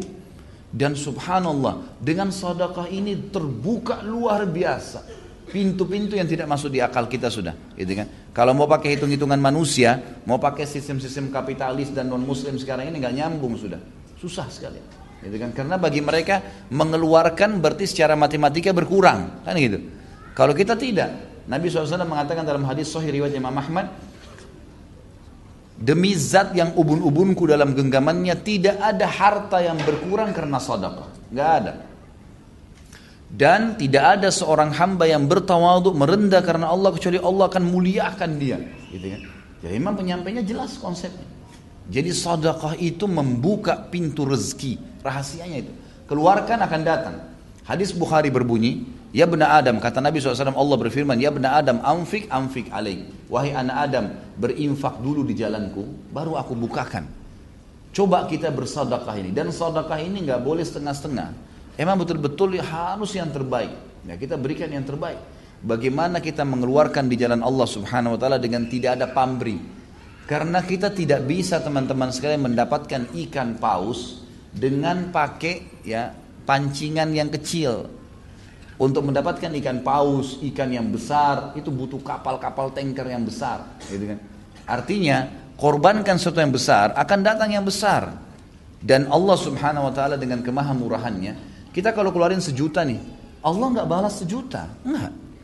Allah subhanahu wa ta'ala akan balas kita seratus juta. Lebih besar. Efek ibadah itu kalau kita kerjakan, balasannya berlipat-lipat. Kita sudah tahu balasannya 10 sampai 700 kali lipat. Ini bukan hanya dalam masalah pahala puasa, masalah sholat, tidak. Masalah sodaka itu pasti dijanjikan bisa 10 sampai 700 kali lipat yang dibalaskan. Itu sudah jelas. Tadi hadis berbunyi tidak akan berkurang harta karena sodaka. Kalau kita keluarkan sebagai ibadah, itu akan dibalas oleh Allah 10 sampai 700 kali lipat. Ini janji. Dan kita tahu innallaha la yukhliful mi'ad. Allah tidak akan pungkiri janjinya. Wa man asdaqu minallahi qila. Siapa yang lebih jujur daripada Allah dalam pernyataannya? Enggak ada. Ini janji. Ini ciri khasnya sahabat. Tahu betul janjinya Allah. Tahu betul apa yang disampaikan Nabi SAW benar. Enggak mungkin salah. Maka mereka terapkan dalam kehidupan mereka. Coba diperhatikan bagaimana perilaku-perilaku para sahabat pada saat mereka bersedekah. Mereka selalu memberikan yang terbaik. Bahkan yang mereka berikan itu minimal, minimal sama dengan apa yang tertinggal di hartanya. Jadi misalnya mengeluarkan setengah harta, itu minimal perilaku mereka itu. Ya. Jadi ada yang mengeluarkan sampai seluruh hartanya dikeluarkan. Ada yang mengeluarkan minimal setengahnya. Ini luar biasanya. Mereka selalu melakukan perbuatan tersebut dengan keyakinan ini tidak akan berkurang harta karena bersedekah.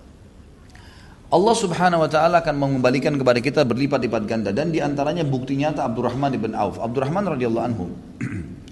Pada saat tiba perang Badar beliau sempat bersodakah dengan 2000 dinar. Dan pada saat itu Abdurrahman di perang Badar masih baru memiliki harta 4000 dinar dikatakan. Jadi seluruh uang yang dia miliki itu 4000 dinar. Satu dinar ini teman-teman sekalian kalau kita kurskan di hari sekarang sekitar 1 juta 600 satu dinarnya gitu kan? Ini subhanallah kurang lebih nilainya itu 32 M miliar.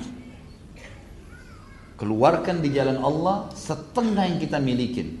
Gini ada deh contoh rasional. Teman-teman coba kalau pas lagi di kantongnya sekarang ada 50 ribu dua. Anggaplah uang 50 ribu satu utuh yang 50 ribu kedua itu ada pecahan 10 ribu, 5 ribu, 1000 kemudian lewat celengan masjid, lewat fakir miskin, kira-kira yang mana antum keluarkan? Hah? Kira-kira bisa nggak, mampu nggak melawan jiwa kita untuk menarik yang 50 ribu utuh, bukan pecahan, yang 50 ribu utuh. Abdurrahman memberikan pelajaran kepada kita teman-teman sekalian, rasa yang ada secara eksternal dari tubuh dan perasaan yang ada internal dalam tubuh itu ditundukkan untuk Allah Subhanahu wa taala. Luar biasa itu. Jadi ini ditundukkan untuk Allah. Ini penting ya. Rasa takut, rasa suka, rasa sedih, rasa tunduk dan itu semua dikembalikan kepada Allah Subhanahu wa taala. Abdurrahman radhiyallahu anhu memiliki setengah harta dan masih baru menggalang ya usahanya. Maka yang dia keluarkan pada saat dipanggil jihad setengahnya. Langsung 2000 dinar pada saat itu dikeluarkan oleh Abdurrahman. Ia juga menyumbangkan pada saat ya waktu yang lain yang paling sering dia lakukan adalah begitu dapat keuntungan maka dia langsung kalau kita sekarang mungkin mobil pick up ya dia langsung menyiapkan satu ekor unta, tiga ekor unta bahkan disebutkan dalam riwayat yang masyhur tentang beliau beliau sering kali setiap dapat keuntungan pasti membeli unta unta itu dilengkapi dengan kalau zaman dulu tuh memang dilengkapi ada unta khusus untuk mengangkat barang. Jadi penuh dengan perangkat-perangkatnya, ya kantong-kantong dari kulit yang memang mengangkat barang-barang yang berat. Jadi nanti orang kalau beli biasanya orang beli untahnya dengan beli juga barang-barang yang ada di atasnya. Kalau kita sekarang pick up dan semua perlengkapan barang dagangannya. Abdurrahman ini sering kali, gitu kan, begitu dapat keuntungan dia tidak pikir menyimpannya, tapi dia membeli sampai 700 ekor unta. Dan 700 ekor unta ini memenuhi jalan-jalan Madinah dengan dagang-dagangannya. Setelah penuh ini, padat, macet gara-gara 700 untanya Abdurrahman memenuhi jalan Madinah. Lalu pegawainya salah satu mengiklankan, Abdurrahman mengiklankan untuk kalian silakan ambil semaunya. Penuh, macet, padat jalan Madinah diiklanin. Sampai masyarakat Madinah dalam riwayat dikatakan menganggap harta Abdurrahman harta mereka sendiri. Karena Abdurrahman selalu setiap orang datang mau utang diutangkan. Setiap ada orang datang mengeluh punya utang dilunasi. Dan setiap orang ada tidak pernah menolak. Orang mengatakan saya butuh ini langsung dikasih. Nggak pernah. Sampai masyarakat Madinah mengatakan kami makmur di sebelahnya Abdurrahman. Jadi sangat luar biasa. Mendatangkan 700 ekor unta dengan seluruh apa-apa yang ada di dalamnya. Gitu kan itu kemudian dibagi cuma-cuma. Di, di, di, ini jalan ini ini bukan satu dua kali ya. Ini terus menerus. Pokoknya setiap ada duit langsung pembagian cuma-cuma.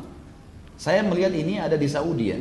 Kalau di Indonesia saya belum lihat. Subhanallah ada teman saya di Jeddah cerita. Kebetulan saya waktu itu jalan dari Mekah ke Jeddah. Ada satu mobil tangki air Ternyata tuh air zam-zam kayak kita biasa yang air dibeli 5000 liter gitu kan. Ada mobil tangki dibeli. Nah ini orang ini ternyata terkenal kisahnya dan dia sudah meninggal. Semoga Allah rahmati. Orang ini ternyata diteruskan perilakunya oleh anak-anaknya. Jadi ada satu mobil tangki itu memang tidak terlalu kelihatan, tapi kalau diperhatikan pasti lihat. Mobil itu kalau saya tahu saya hari sampai hari ini masih ada. Mobil ini selalu e, dibayar oleh pemiliknya dari Jeddah ke Mekah khusus untuk mengambil air zam-zam kemudian ditaruh di pinggir jalan, itu siapa saja yang mau ambil air zam-zam silahkan. Tinggal bawa galonnya isi, ulang gratis. Jadi dia nggak usah jauh-jauh ke dekat air zam-zam dekat haram, tapi dia boleh ambil di situ. Masyarakat masyarakat banyak ambil. Subhanallah waktu orang ini meninggal, pemiliknya ini, itu ditemukan waktu itu lagi panas sekali Saudi sampai kering tanah itu sampai pecah. Dan waktu mereka gali itu karena tidak ada air, itu keras sekali tanahnya. Subhanallah waktu digali kuburannya kuburannya basah, lembab, gitu kan? Ada air. Ini contoh dan saya lihat ini perilaku yang tidak ada di negara kita subhanallah. Bagaimana mereka membagi-bagi cuma-cuma di musim haji itu sudah biasa. Saya pernah tahun waktu tahun 92 ya. Waktu itu saya masih SMA. Kemudian saya di Madinah, saya sama sepupu saya kebetulan ada sepupu saya dari Makassar sama-sama saya kuliah di sana dulu, sekolah di sana. Waktu itu musim haji, saya bilang sama dia, ayo kita haji aja berdua. Kan dari Madinah dekat, naik bus, kemudian coba kita haji. Waktu itu saya bercanda sama dia, kita haji umum sajalah. Ya. Kita melihat fenomenanya seperti apa. Tidak ada bus, nggak ada kemah, nggak ada bekal makanan. Waktu itu beasiswa masih belum keluar. Uang di kantong itu sekitar 200 real saya pegang. Bayar bus 80-an kalau nggak salah waktu itu. 8, eh, afwan, 60 real kita bayar bus. Sisanya ini untuk bekal nih. Maka yang saya lakukan saya sama-sama masuk sampai ke e, Mina. Kemudian di Mina kami jalan kaki ke Arafah. Jadi ada memang disiapin untuk berjalan kaki gitu. Jauh tapi orang jalan kaki lebih cepat. Itu selama saya haji enam hari teman-teman sekalian dari Mina ke Muzdalifah eh, ke Arafah, Arafah ke Muzdalifah, Muzdalifah ke Mina lagi selama empat hari sampai hari Tashrik. Saya tidak pernah ngeluarin satu real pun untuk makanan dan minuman. Sepanjang jalan makanan dan minuman gratis. Sepanjang jalan. Subhanallah di pinggir jalan tuh di musim haji penuh dengan kontainer-kontainer, gitu kan? Itu satu kontainer isinya mungkin bisa jutaan dus susu, yang besar-besar kontainernya. Itu dibuka, mereka teriak, "Sabilillah." Sabilillah di jalan Allah. Mau jemaah haji pada ngumpul, dikasih, lempar-lemparin sampai habis. Besok datang lagi kontainer baru. Begitu terus setiap hari. Kita kalau haus tinggal ketuk. Buka, minta dikasih. Makanan orang yang bawa makanan dimasak sendiri di rumahnya nasi-nasi dan banyak sekali. Subhanallah orang kalau haji jalan itu di sana itu hidup, hidup lah. Gitu. Makan minum semuanya dan itu sepanjang jalan di mana-mana ada yang bagi buah-buahan, ada yang bagi minuman, ada yang bagi macam-macam, gitu kan. Dan ini perilaku yang luar biasa ini, yang mungkin memang masih belum ada di kita gitu ya. Subhanallah untuk membagi buka puasa saja kita kadang-kadang di jalan tuh masih sedikit sekali. Padahal pahalanya besar, gitu kan. Saya coba kemarin suruh pegawai saya, ayo Ramadan di depan restoran aja, buka, kasih orang-orang yang lewat. Itu orang sempat heran, ada bagi air sama kurma saja, sama apa yang bisa dibagi. Ini cuma-cuma ya, nggak dibeli. Ya iya cuma-cuma dikasih. Mereka heran kenapa ada orang berbuat seperti itu. Gitu. Padahal sebenarnya ini perilaku yang sederhana. Bagaimana dengan Abdurrahman tuh? Unta lengkap dengan seluruh barang-barang dagangannya, gitu kan? Sebagian ahli sejarah coba lebih dalam membahas satu ekor unta itu bisa mengangkat beban sekitar 60 minimal 60 kilo di kanan dan 60 kilo di kiri jadi 120 kilo beran beban. Ada yang mengatakan ada jenis unta bisa mengangkat sampai 200 kilo, 200 kilo, 400 kilo barang dagang barang-barang kebutuhan ya kemudian itu dibagi cuma-cuma habis sudah. Jadi sedekah itu program hidup luar biasa ya. Nah ini hal-hal mendasar yang mesti kita tahu teman-teman sekalian. Dan ingat ini perilaku sehari-hari, jadwal sehari-hari. Jadwal sehari-hari. Saya pernah sebutkan bagaimana Syekh Bimbas itu memberikan makan 600 orang di pagi, siang dan 600 orang di malam hari. Selalu di depan rumahnya dipasang AC, dibuka sufra, pokoknya orang sudah tahu ini orang makan di sini gratis, tukang sapu jalan, apa segala datang mampir. Itu luar biasa. Maka perilaku-perilaku seperti ini yang masih belum ada. Padahal ini perilaku yang baik sekali. Kemudian beliau sering kali begitu untung dagangan, gitu kan, langsung menghabiskan pada saat itu keuntungannya. Ini perilaku Abdurrahman. Dalam kisah riwayat yang sahih disebutkan, beliau pernah mendapatkan satu peti emas keuntungan, satu peti emas keuntungan dagangan. Jadi ini selalu tiap hari bersedekah, tiap hari berdatang. Dia bilang sama istrinya, waktu istrinya tanya, kenapa kau kepikiran? Apa yang pikir apa Abdurrahman? Dia bilang, saya kepikiran nih. Satu peti emas ini, saya belum pernah dapat untung sebanyak ini nih. Lalu apa yang apa apa apa yang kau ingin lakukan? Dia bilang saya ingin sedekahkan. Ya. Perhatikan ini ummahat kita di sana di belakang, akhwat kita. Ini suaminya mau sedekah, keuntungan satu peti emas. Kita ini kalau keuntungan 10 juta saja sudah mau antri di bank, gitu kan. Sudah antri panjang pun siap, yang penting bisa nabung. Subhanallah. Ini datang keuntungan satu peti emas, mau disodakain semua. Ini sodaka. Program pertama sodaka, bukan beli makanan, bukan beli baju, Istrinya juga tidak bilang sebentar, jatah saya mana? Enggak. Saya mau beli emas dulu, saya mau beliin dulu, enggak. Sodakahkan. Ini riwayat sahih menyebutkan waktu disodakahkan oleh Abdurrahman sama istrinya malam itu habis. Besok datang dua peti keuntungan. Enggak masuk di akal. Produk yang sama, jumlah yang sama, harga yang sama, untungnya double. Gimana tuh? Hitungan matematika nggak masuk sudah, nggak bisa.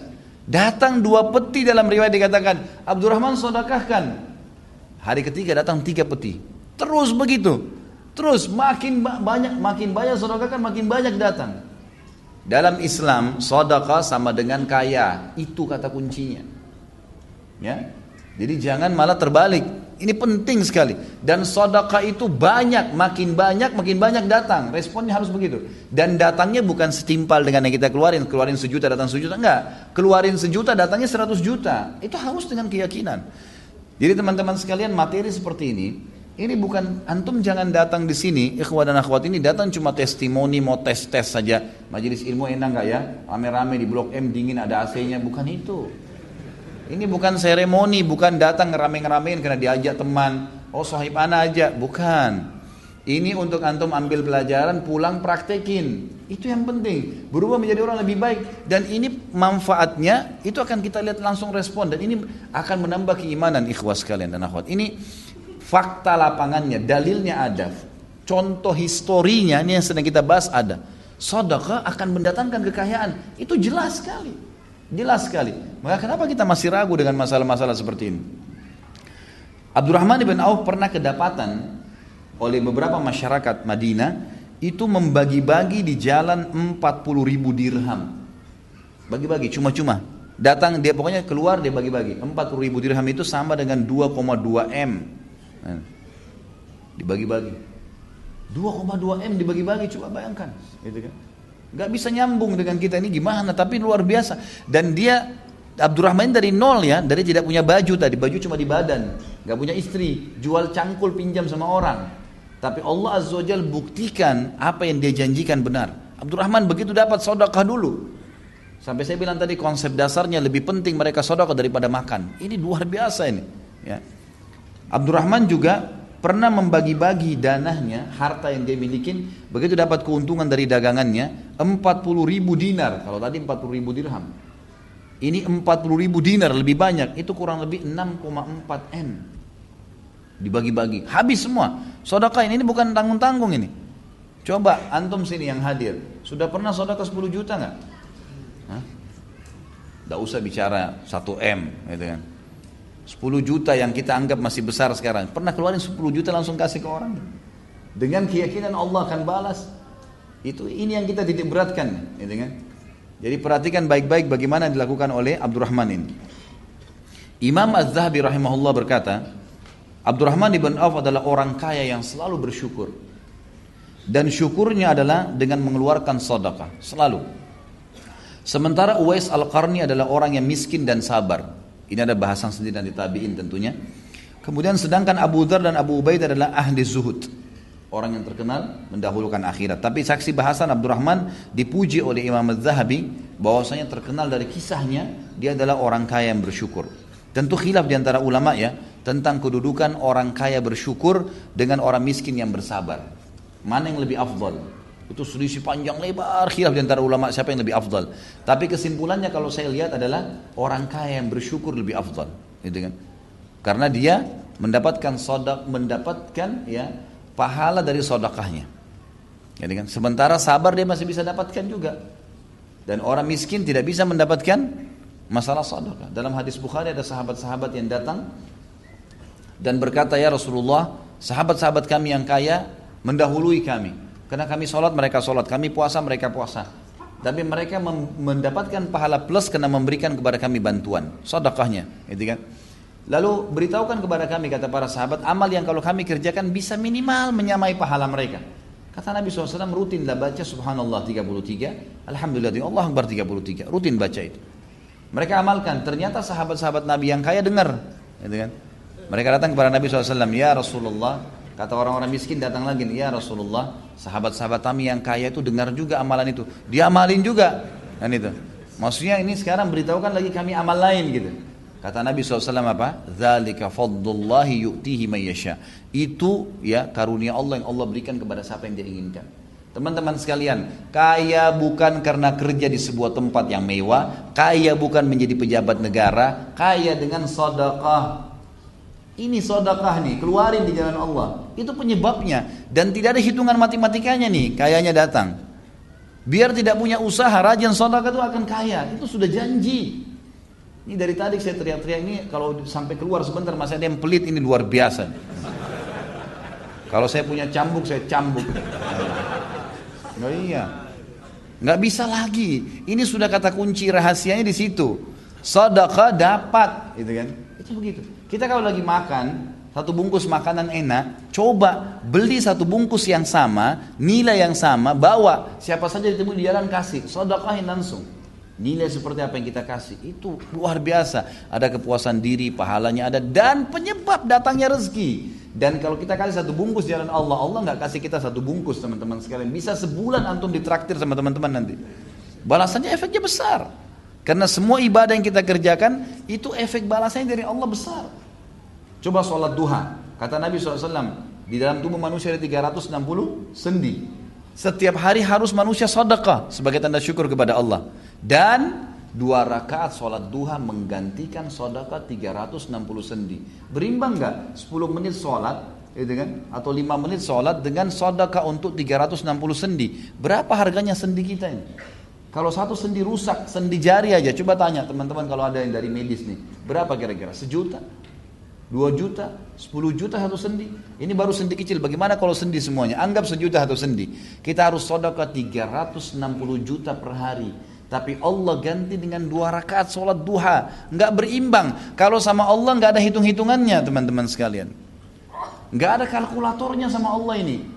Buang jauh-jauh hitungan antum yang biasa antum pakai di komputer, pakai di HP. Kalau itu jauh sama Allah nggak ada itu.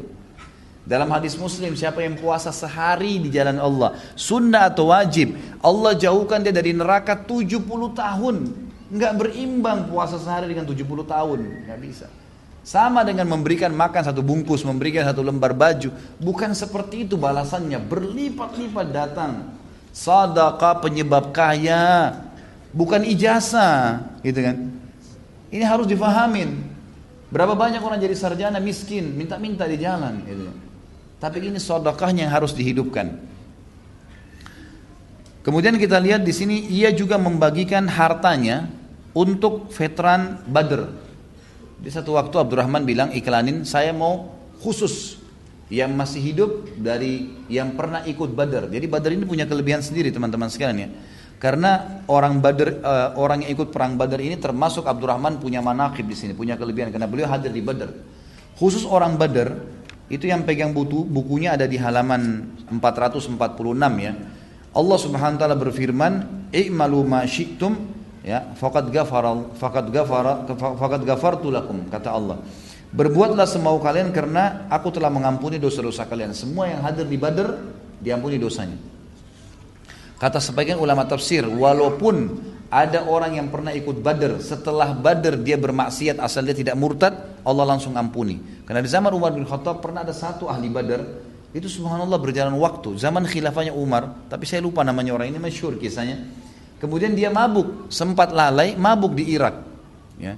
Ketahuan, si fulan mabuk. Umar bin Khattab menerapkan orang mabuk 80 jerah dicambuk. Gitu kan. Waktu Umar disampaikan si fulan pernah hadir di Badr, mabuk, kata Umar jangan dicambuk. Kata mereka, kenapa anda beda-bedakan? Dia bilang, bukankah kalian dengar firman Allah?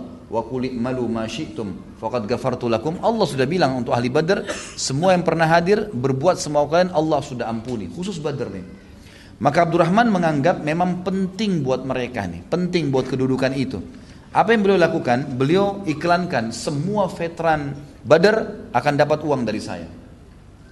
Dan waktu itu dia mengeluarkan untuk ahli badar sekitar 400 dirham, 400 dinar maaf. 400 dinar ini kalau kita kali 1 juta 600 kurang lebih 640 juta. Salah satu yang terhitung veteran Badr, eh, walaupun dia tidak hadir, adalah Uthman bin Affan. Karena waktu Nabi SAW sedang Badr, Nabi SAW mengatakan ada saudara-saudara kalian di Madinah yang tidak ada kalian lewatin sebuah lembah, kalian menghadapi apa pun, ya kecuali ikut dengan pahala bersama kalian. Karena mereka ditahan dengan udur dan Nabi SAW yang menyuruh uh, uh, Uthman untuk tinggal mengurus istrinya Ruqayyah anak Nabi SAW yang sedang sakit. Maka Nabi SAW pun pada saat pulang dari Badar menyendirikan ghanimah harta rampasan perang buat Uthman waktu itu Uthman bin Affan kaya raya Bahkan Uthman ini bersaing dengan Abdurrahman, sudah kita jelaskan di kisahnya. Kaya raya luar biasa dan juga karena luar biasa sedekahnya. Waktu Abdurrahman memberikan bagi-bagi untuk 100 orang veteran, berarti Uthman masuk. Dan waktu itu Uthman kaya raya. Uthman juga terima. Orang-orang tanya, wahai Uthman, kenapa anda terima uangnya Abdurrahman? Artinya 400 dinar ini nggak ada nilainya buat anda sudah luar biasa triliunan uangnya gitu kan. Untuk apa ambil lagi? Apa kata kesaksian Abdurrahman ya? Dia mengatakan uangnya Abdurrahman adalah uang yang halal, suci, bersih dan berkah. Ini tidak ada. Uangnya Abdurrahman gak ada syubhatnya. Jangankan haram, syubhat gak ada. Maka saya mau menikmatin uang halal itu. Itu luar biasa. Sampai Abdul Uthman bin Affan pun mengambilnya.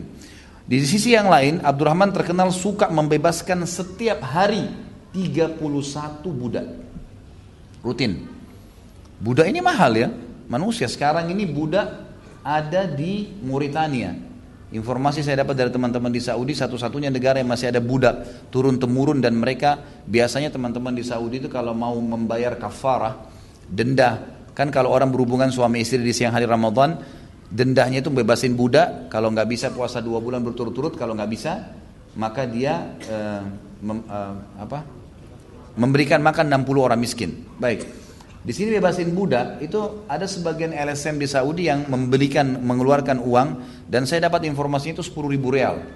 Kalau kita sekitar mungkin 35 juta sekarang ya.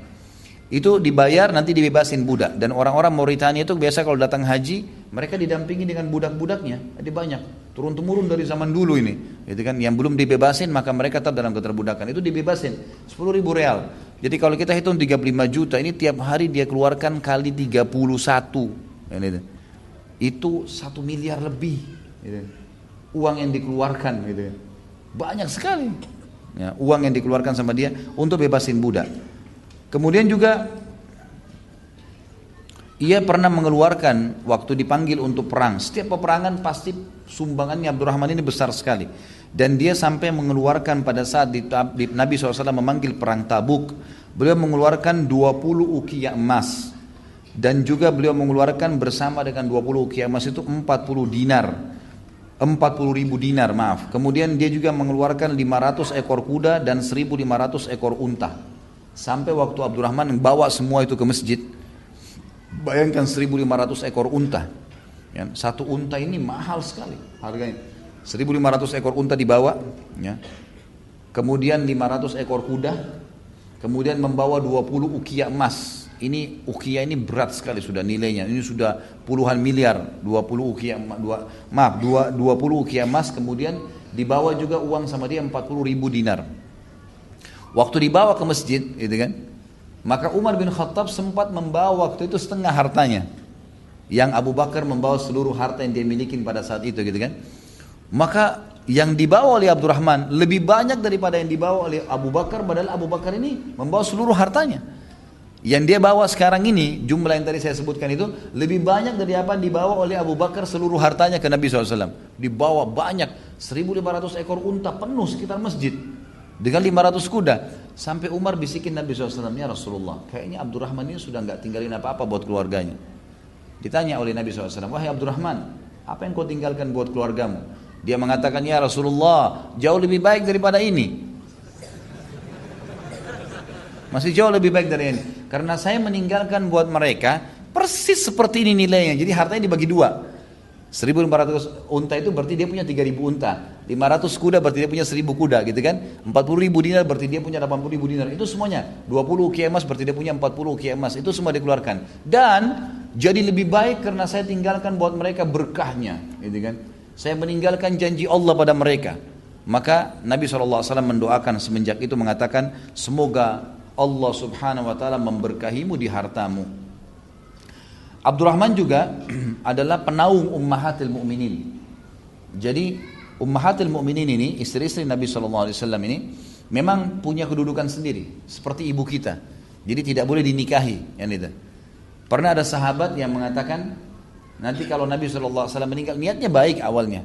Kalau Nabi SAW meninggal, saya akan menikahi salah satu istri Nabi. Niatnya maksudnya supaya mungkin dia pikir seperti umumnya sahabat. Karena sahabat biasa ada yang mati syahid dinikahi oleh sahabat yang lain istrinya. Karena ini istri Nabi mungkin punya berkah plus gitu ya. Maka yang terjadi e, turun ayat Al-Quran yang menegur bahwasanya tidak boleh karena ummahatil mukminin itu e, istri Nabi adalah ummahatil mukminin. Itu adalah ibu kita, hukumnya seperti ibu. Jadi Aisyah pun waktu Nabi SAW meninggal itu masih banyak sahabat ya, uh, masih banyak sahabat ya, Aisyah masih muda ya masih di bawah 30 tahun dan masih banyak sahabat yang mau yang berminat untuk menikahi sedangkan yang sudah tua saja nikah apalagi ini lalu turun ayat Al-Quran mengingatkan masalah itu tidak boleh menikah dengan ummahatil mu'minin dan Nabi SAW menyebutkan secara khusus untuk orang yang memang mengurus istri-istri Nabi ini beliau mengatakan khairukum khairukum li ahli min ba'di. Dan ini hadis disebutkan ya oleh uh, Imam Trimidi dan juga disahihkan oleh beliau. Yang berarti sebaik-baik kalian adalah orang yang paling baik terhadap istri-istriku setelah aku meninggal. Ya, dan ini hadis sahih. Dan artinya siapa yang mengurus mereka, menaungi mereka. Lalu pada saat itu, waktu Abdurrahman mendengar pernyataan Nabi SAW tadi, Abdurrahman lalu menjual kebunnya. Waktu Nabi masih hidup nih. Kalau nanti sudah meninggal, maka kalau saya sudah meninggal, yang mengurus kalian orang yang paling baik. Sebelum Nabi SAW meninggal, Abdurrahman langsung pada saat mendengar hadis ini, menjual sebuah kebun yang sangat luas. Dan hasil kebun itu adalah 400 ribu ya, dinar. Ya, ini 400 ribu dinar ini besar sekali. Saya lihat dulu di sini kalau kurang lebih hitungannya itu yang saya tulis 400 ribu dinar itu sekitar 640 miliar rupiah. Kebun itu dijual harganya karena luasnya gitu kan. Lalu dia bagi semuanya ke ummahatil mukminin. Khusus buat istri-istri Nabi saja. Gitu kan. Ini yang dilakukan. Dan Abdurrahman bin Auf setelah meninggalnya Nabi SAW terus menaungi ummahatil mukminin. Ya, dan selain ini istri-istri Nabi juga ada hadis Nabi yang berbunyi siapa yang mengurus janda-janda gitu kan dan anak-anak yatim maka mereka sama dengan mujahid di jalan Allah. Maka Abdurrahman bin Auf menemani um, menemani ummahatil mukminin pada saat haji, kemudian memenuhi kebutuhan-kebutuhan rumah mereka. Pokoknya semua yang membutuhkan ummahatil mukminin ini semua dipenuhi oleh Abdurrahman radhiyallahu anhum. Nabi SAW juga bersabda sesungguhnya orang yang mengasihi kalian pada saat mengumpulkan istri-istrinya Orang yang sangat jujur dan dermawan. Lasadikul bar. Ini pujian dari Nabi SAW waktu Nabi masih hidup. Lalu Nabi bilang, menyebutkan setelah itu, Ya Allah berikanlah Abdurrahman ibn Auf minum, minuman dari mata air salsabil di surga. Hadis sahih riwayat Imam Ahmad. Jadi dari hadis ini ternyata Nabi SAW sudah tahu yang akan menaungi istri-istri nanti yang lebih banyak adalah yang paling banyak adalah Abdurrahman. Pada saat beliau meninggal dunia, Beliau sempat meninggalkan empat orang istri dan masing-masing istri mendapatkan 80 ribu dinar. Harta warisan ya, 80 ribu dinar atau sama dengan 12,8 M. Ini yang harta ditinggalkan untuk masing-masing istri. Perlu teman-teman tahu, istri itu kalau punya anak, seseorang muslim meninggal, punya istri dan punya anak. Kalau punya anak, maka si istri mendapatkan seperdelapan seperdelapan dari harta, gitu kan? Maka di sini seperdelapan berarti 12,8 M setiap istri dapatkan. Dia punya empat orang istri. Itu kalau dikali 4, karena 4 masing-masing dapat 12,8 M. Itu berarti jumlahnya sekitar 51,2 M. Ini seperdelapan hartanya. Karena memang istri dapat seperdelapan. Seperdelapan itu 51,2 M itu dibagi 4.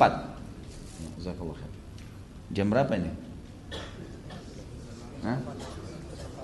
11 seperempat. Ya, nanti ingatin kalau sudah mau duhur ya. Kalau saya ngomong ini memang akhirnya berhenti berhenti. Ya. Masya Allah.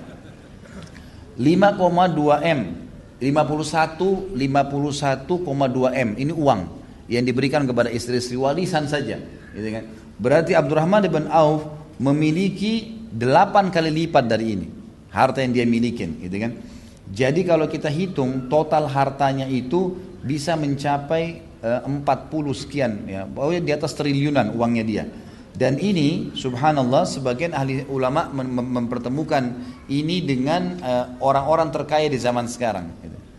Orang terkaya di zaman sekarang itu kalau mau dipertemukan dengan harta Uthman bin Affan, dengan Abdurrahman bin Auf, ini cuma satu dari seper sepuluh lah ya dari uang yang dimiliki oleh mereka. Abdurrahman bin Auf kata penulis buku yang sedang kita bedah tentunya ini sangat memahami firman Allah Subhanahu wa taala dan ini perlu saya sebutkan karena memang ini dalil yang menguatkan apa yang sedang kita bahas. Firman Allah Subhanahu wa taala di dalam surah Al-Imran ayat 92. A'udzu billahi minasyaitonir rajim lan tanalul birra hatta tunfiqu mimma tuhibbun. Wa ma tunfiqu min syai'in fa innallaha bihi alim. yang artinya kalian tidak akan pernah mendapatkan kesempurnaan balasan kebajikan pahalanya maksimal sampai kalian menginfakkan apa yang paling kalian cintai. Dan apa pun yang kalian infakkan tentu hal itu sungguh Allah mengetahuinya. Ya. Al-Imran 92 maka Abdurrahman pada saat turun ayat ini sangat memahami dan akhirnya dia mengamalkan. Semua yang terbaik menurut dia dikeluarkan di jalan Allah terlebih dahulu Sampai-sampai kalau ada makanan yang dimiliki dan dia sangat gemar, maka dia akan mengeluarkan dari makanan itu terlebih dahulu kepada orang lain sebelum dia memakannya. Sampai pada tingkat itu. Jadi kalau kita tarik ke dalam semua kehidupan, mungkin kalau dia beli baju, dia suka dia keluarkan baju yang sama dulu. Itu kan baru dipakai sama dia. Terus begitu, dalam segala hal. Pokoknya hidupnya sadaqah. Intinya itu. Juga Abdurrahman memahami sekali kata penulis buku At-Taubah 111 yang bunyinya أعوذ بالله من الشيطان الرجيم إن الله اشترى من المؤمنين أنفسهم وأموالهم بأن لهم الجنة بأن لهم الجنة يقاتلون في سبيل الله فيقتلون ويقتلون وعدا عليه حقا في التوراة والإنجيل والقرآن ومن أوفى بعهده من الله فاستبشروا ببيعكم الذي بايعتم به وذلك هو الفوز العظيم Sesungguhnya Allah membeli dari orang-orang mukmin Allah membeli dari kita diri dan juga harta mereka dengan balasan surga untuk mereka. Mereka berperang di jalan Allah sehingga mereka membunuh atau mereka terbunuh sebagai janji yang benar dari Allah di dalam Taurat, Injil dan Al-Qur'an. Dan siapakah yang lebih menepati janjinya selain Allah? Maka bergembiralah dengan jual beli yang telah kalian lakukan itu dan itulah kemenangan yang agung. Jadi kalau kita sedang sedekah Makna ayat ini adalah kita sedang bertransaksi dengan Allah. Maka Allah mengatakan bergembiralah ya bagi orang yang sedang melakukan transaksi itu dengan Allah Subhanahu wa taala. Ini kurang lebih gambaran tentang sedekah beliau. Tentu masih banyak yang lainnya, tapi mungkin ini keterbatasan saya dalam menangkap informasi. Yang jelas kita ambil pelajaran. Sedekah sama dengan kaya, gitu kan? Jadi ini bahasan yang sangat luar biasa yang harus dipraktikkan. Selanjutnya kelebihan yang keenam, manakib yang keenam itu manakib yang kelima tentang masalah sedekah. Manakib yang keenam, beliau sempat menjadi kandidat khalifah dua kali. Ya. Ini bukan cuma sekedar, ini bukan cuma kandidat lah sebenarnya. Memang dia sudah ditunjuk, sudah ditunjuk. Jadi udah jadi khalifah sebenarnya gitu kan. Tetapi dianya yang menolak, subhanallah, menolak menjadi khalifah. Dan itu disebutkan yang pertama adalah riwayat pada saat Umar bin Khattab menunjuk enam orang sahabat. Dan ini sudah kita jelaskan di kisah Umar bin Khattab. Menunjuk enam orang sahabat yang masih hidup pada saat itu untuk ya membentuk uh, tim memilih khalifah. Pada saat Umar bin Khattab meninggal. Ada Uthman, Ali, Talha, Zubair, ya. Kemudian uh, Zaid bin Sa'id bin Zaid dan juga masuk situ Abdurrahman bin Auf. Maka pada saat itu Umar bin Khattab mengatakan, "Wahai Abdurrahman, kau pemimpinnya." Artinya kau pemimpin dari enam orang. Ini ruangan masuk. Ada ruangan di rumahnya Umar bin Khattab. Jangan keluar kecuali sudah ada satu orang jadi khalifah pengganti saya. Kalau kalian keluar tidak tunjuk, semua saya penggal lehernya. Di Umar itu tuh luar biasa, sangat tegas. Gak mau, karena dia sudah tahu dia akan meninggal. Waktu itu Umar bin Khattab memang memiliki lubang di perut beliau. Waktu beliau minum susu, itu sempat keluar. Karena dalamnya lubang itu kan. Maka beliau menunjuk seperti itu. Dan kata para ahli sejarah, sebenarnya waktu Umar mengatakan, dan kau wahai Abdurrahman, pemimpinnya, itu isyarat dari Umar, Umar pilih dia sebagai khalifah. Tapi ternyata di dalam begitu masuk, apa kata Abdurrahman? Duduk, buka majelis, saya telah ditunjuk oleh Mu'minin sebagai pemimpin kalian dalam majelis ini dan saya sudah mengundurkan diri. Saya nggak mau ikut. Jangan tunjuk saya pokoknya. Kalian berlima saja. Langsung nolak duluan. Padahal kalau dia mau, maaf tadi bukan Zaid bin, eh, Sa'id bin Zaid tapi yang masuk adalah Sa'ad bin Abi Waqqas. Ya. Sa'ad bin Abi Waqqas ini sepupunya Abdurrahman. Sepupunya Abdurrahman. Kata para ahli sejarah kalau seandainya Abdurrahman pada saat itu punya ambisi jadi khalifah, itu sudah selesai. Dia kalau di, di, di, dia mengatakan saya memilih diri saya, yang lima orang pasti milih dia udah. Karena orang semua tahu siapa dia gitu. Atau kalau dia ambisi, dia nolak, dia akan tunjuk saat bin Abi Waqqas juga sahabat Nabi yang mulia. Nanti setelah Abdurrahman ini insya Allah bulan depan kita akan bahas tentang Sa'ad bin Waqqas. Sahabat juga yang luar biasa. Tapi dia ada ada ciri khas yang menonjol yang lain ya. Dia menonjol dengan keberaniannya. Dialah nanti yang memimpin pasukan 12 ribu pasukan menembus merutuhkan semua Persia dengan 250 ribu pasukannya. Itu kita bicara masalah semangat-semangat jihadnya. Itu luar biasa memang. Dia bisa tunjuk sepupunya. Tapi ternyata subhanallah tidak. Dibiarkan. Maka Abdurrahman memberikan instruksi, cobalah saling mengingat kelebihan kalian dari Nabi SAW. Maka enam orang, lima orang sahabat saling nunjuk. Saya dengar pernah Uthman begini Nabi SAW bersabda. Uthman mengatakan saya pernah dengar Ali begini. Ali mengatakan saya pernah Talha, Talha begini. Abu, uh, siapa si Zubair begini. Saat begini. Saling nunjuk satu sama lain nih supaya temannya jadi khalifah. Itu luar biasa. Kalau kita sekarang sikut-sikutan, gitu kan. Siapa yang mau jadi pemimpin? Pokoknya semuanya halal, yang penting jadi raja. Lupa kalau hari kiamat tanggung jawabnya luar biasa. Satu orang masyarakatnya tidak lapar, eh, lapar, maka sudah cukup menghabisin semua tuh timbangan amal solehnya hari kiamat. Itu nggak gampang. Bodoh sekali orang kalau mau buru-buru berebut. Bagaimana kalau 10 orang yang lapar, 100 orang yang lapar, nyiapin musuh hari kiamat? Abdurrahman sangat faham masalah itu. Dia tidak mau. Ya, dia mengangkat tangan. Bukan di sini berarti orang kalau jadi khalifah semuanya buruk enggak. Tentu kalau dia bisa jalankan positif saja. Ya, kalau dia bisa maksimalkan dia dapat pahala. Tapi kalau tidak maka bisa jadi bumerang buat dia. Baik, itu yang pertama. Yang kedua, Abdurrahman menolak pada saat di zaman Utsman bin Affan. Dan ini kalau teman-teman pegang bukunya di halaman 451 sampai 452. Di situ ada riwayat disebutkan Abdurrahman bin Azhar rahimahullah ini seorang tabi'in tentunya. Ini sekretarisnya Utsman bin Affan atau Utsman bin Affan jadi khalifah. Bahwa Utsman mengeluhkan mimisan di akhir hidupnya sempat